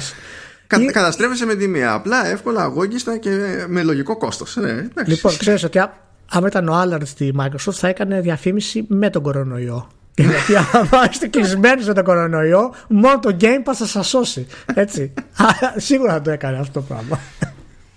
Ε, δεν Ωραία. έχουμε πει καθόλου ότι γενικά Ναι. αυτά τα μηχανήματα θα έχουν ε, optical drives πάνω. Ε. Έχουν και τα δύο optical drives, ναι, και έχει πλάκα που το λες αυτό γιατί δεν με νοιάζει. Έχω ακούσει τόσο πολύ για streaming και τόσο πολύ για Game Pass και διάβαζα τα τεχνικά χαρακτηριστικά και λέει ε, και στο τέλος ε, ναι και drives θα έχουν 4K UHD Πρέπει Ναι, να οκ. είναι τα πιο άχρηστα 20-30 δολάρια σε όλο το budget της κονσόλας. Ξεκάθαρα. δηλαδή πιάνουν, δεν δικαιολογούν τον χώρο που πιάνουν. Θα πει κάποιος ναι, Δεν αλλά backwards compatibility. Θα μπορώ να βάλω το δισκάκι μου. Οκ, αυτό παιδιά κάποια στιγμή θα τελειώσει. Θα έρθει μια φάση που δεν θα γίνεται άλλο και θα κλαίνετε τα δισκάκια. Δεν θα δεν γίνεται. είναι, αλλιώς. δεν είναι απίστευτο που έχουμε φτάσει στο σημείο ξέρεις, τα drives αυτά να τα λέμε εντάξει τώρα δεν γαμιέται Απίστευτο, απίστευτο, πραγματικά απίστευτο. Εντάξει, να πάντως δεν είναι αμελη, αμελητέο τέλος πάντων, εντάξει. Όχι, απλά τώρα είμαστε σε φάση που σιγά σιγά και τα δίκτυα ε, φτάνουν και πάλι έτσι το, αν, αν πούμε ότι το drive που έχουν πάνω αυτό είναι διπλής τετραπλής ταχύτητας Ultra HD Blu-ray ε, η ταχύτητα που μπορεί να πιάσει max τουλάχιστον όχι σταθερή ε, είναι πάνω ρε παιδί μου από, από τις περισσότερες γραμμές που έχουμε. Απλά ναι. παλιότερα ήταν 200 φορές πάνω. Τώρα δεν είναι 200 φορές πάνω τώρα ξέρω εγώ είναι 2, 3, 4 φορές πάνω. Είναι, οπότε είναι άλλο πράγμα η αναμονή ρε παιδί μου ως concept. Το κατεβάζω ναι. δικτυακά. Εντάξει Λοιπόν, νομίζω ότι κάναμε πολύ καλή δουλίτσα για να τα βάλουμε κάτω τα πραγματάκια. Ε, δεν ξέρω αν θες να προσθέσεις κάτι τελικό για τις φάσεις. Να πούμε λίγο το αισθητικό του πράγματος. Πώς σου φάνηκε ο Σέρνη και όλη αυτή η προσέγγιση που έκανε. Εντάξει, η παρουσίαση ως παρουσίαση ήταν ως format, έτσι. Ήταν λυπηρή. Και δεν ήταν λυπηρή επειδή είναι ο Σέρνη. Καλός χρυσός, με κοιμίζει εκείνη την ώρα. Έχω ένα πρόβλημα. Γιατί ο στόχος είναι να τον παρακολουθώ, να μην κοιμάμαι, να προσέχω και να κάνω σημειώσεις. δεν φταίει αυτός. Στο στυλ του είναι, δεν με πειράζει. Αλλά το, το φόρμα της παρουσίασης δεν ήταν αγγελωτικό. Ήταν από, από άλλη εποχή. Δεν πιστεύω ότι αν έκανε η Microsoft θα είχε κάνει κάτι σημαντικά καλύτερο. Απλά θα είχε κάνει άλλου τύπου βλακεία. Αυτό πιστεύω. Αλλά τέλος πάντων, ρε παιδιά, η, η, η παρουσίαση της Microsoft πάντως είναι αρκετά πιο μοντέρνα.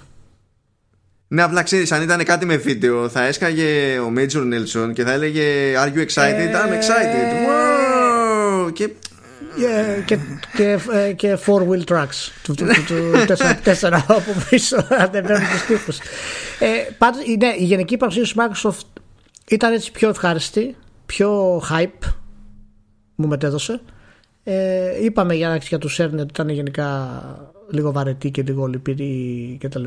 Είχε ένα απόκοσμο χαρακτήρα όμως η παρουσίαση του Σέρνη. Είχε, είχε κάτι η παρουσίαση Ήταν λίγο πιο ξέρω... μυστικιστικό, ρε παιδί μου, το, ναι, το Ναι, ήταν λίγο πιο σου ανοίγω μια πορτίτσα και θέλω να πω ότι αυτό είναι ίσως μια χαμένη ευκαιρία της Sony. Αν το είχε πιάσει λίγο κάποιος μαρκετίστας έτσι πιο καλός, θα μπορούσε πραγματικά να είχε βγάλει. Εγώ περίμενα όλη την ώρα, το είχα γράψει και στο μήνυμα, ότι μιλάω τόσο ήρεμα και είμαι τόσο καλός. Έχει περάσει μία ώρα, έχουν όλοι κοιμηθεί και στο τέλος λέει και τώρα θα δείτε real time το Grand Theft Auto 6. Ευχαριστώ. Δεν θα έχει νόημα, τίποτα άλλο που θα έχει Τίποτα άλλο. Και να κατέρευε το σύμπαν, ας πούμε. Αυτό θα ήταν τρομερό. Και εγώ το περίμενα. Λέω, άμα το κάνει αυτό Παναγία μου, θα δικαιολογήσει όλο αυτό το στυλ. Γιατί έτσι θα είχε νόημα να σου παρουσιάσει αυτό το στυλ το Grand Theft Auto 6. Αλλά τέλος πάντων, εντάξει, ζούμε για ένα όνειρο. Ε, στο τέλος τελικά είχε ακούγραμμα. Είχε Ωραία. Ε, ελπίζω να μην πήξατε, διότι αυτή η ζήτηση τώρα ήταν η αρχή. Υπάρχει ναι, όχι, όχι, με αυτές τις μέρες. Ναι, προσπάθησα και εγώ να την κρατήσω, να σε καθοδηγήσω, γιατί ξέρω ότι είσαι έτοιμος να πας σε μονοπάτια που είναι δύσκολο να σε ακολουθήσουμε. Ε, ναι, θα προσπαθήσω, θα κάνω έτσι μια δοκιμή, θα, παίξει, θα παίξουν κάποια πειραματικά podcastάκια επί τούτου. Ναι. Και δεν ξέρω, μπορεί να χαθώ κάπου, να μην, να μην ξαναβγώ ποτέ με αυτή τη διαδικασία. αλλά θα κάνω, θα κάνω ό,τι μπορώ. Έχει, έχει και άλλα πραγματάκια να πούμε, να τα κάνουμε νια-νια. Ωραία, ευχαριστούμε που ήσασταν μαζί. Καλή ακρόαση, εύχομαι όσοι το ακούτε, όποια μέρα το ακούτε. Προσοχή στο κορονοϊό, ακολουθήστε τις οδηγίες. Μην κάνετε βλακίες και αχρίαστα ρίσκα. Ε, ναι. Δεν είναι Πω πω θυμήθηκα το παλιό μου συμμάθητη. Δεν είναι σαν τα, τα αστεία που κάνουμε στο, στο Need for Speed. Α βγω πρώτος και μετά να στήσω καρτέρι για να με στουκάρουν από πίσω. Αυτό βγάζει, βγάζει έχει πλάκα στο παιχνίδι, αλλά στην πραγματική ζωή δεν παλιό. έχει. Αυτό πολύ παλιό. να είστε όλοι καλά. Ευχαριστούμε που είστε μαζί σας. Τα λέμε την άλλη εβδομάδα. Γεια χαρά.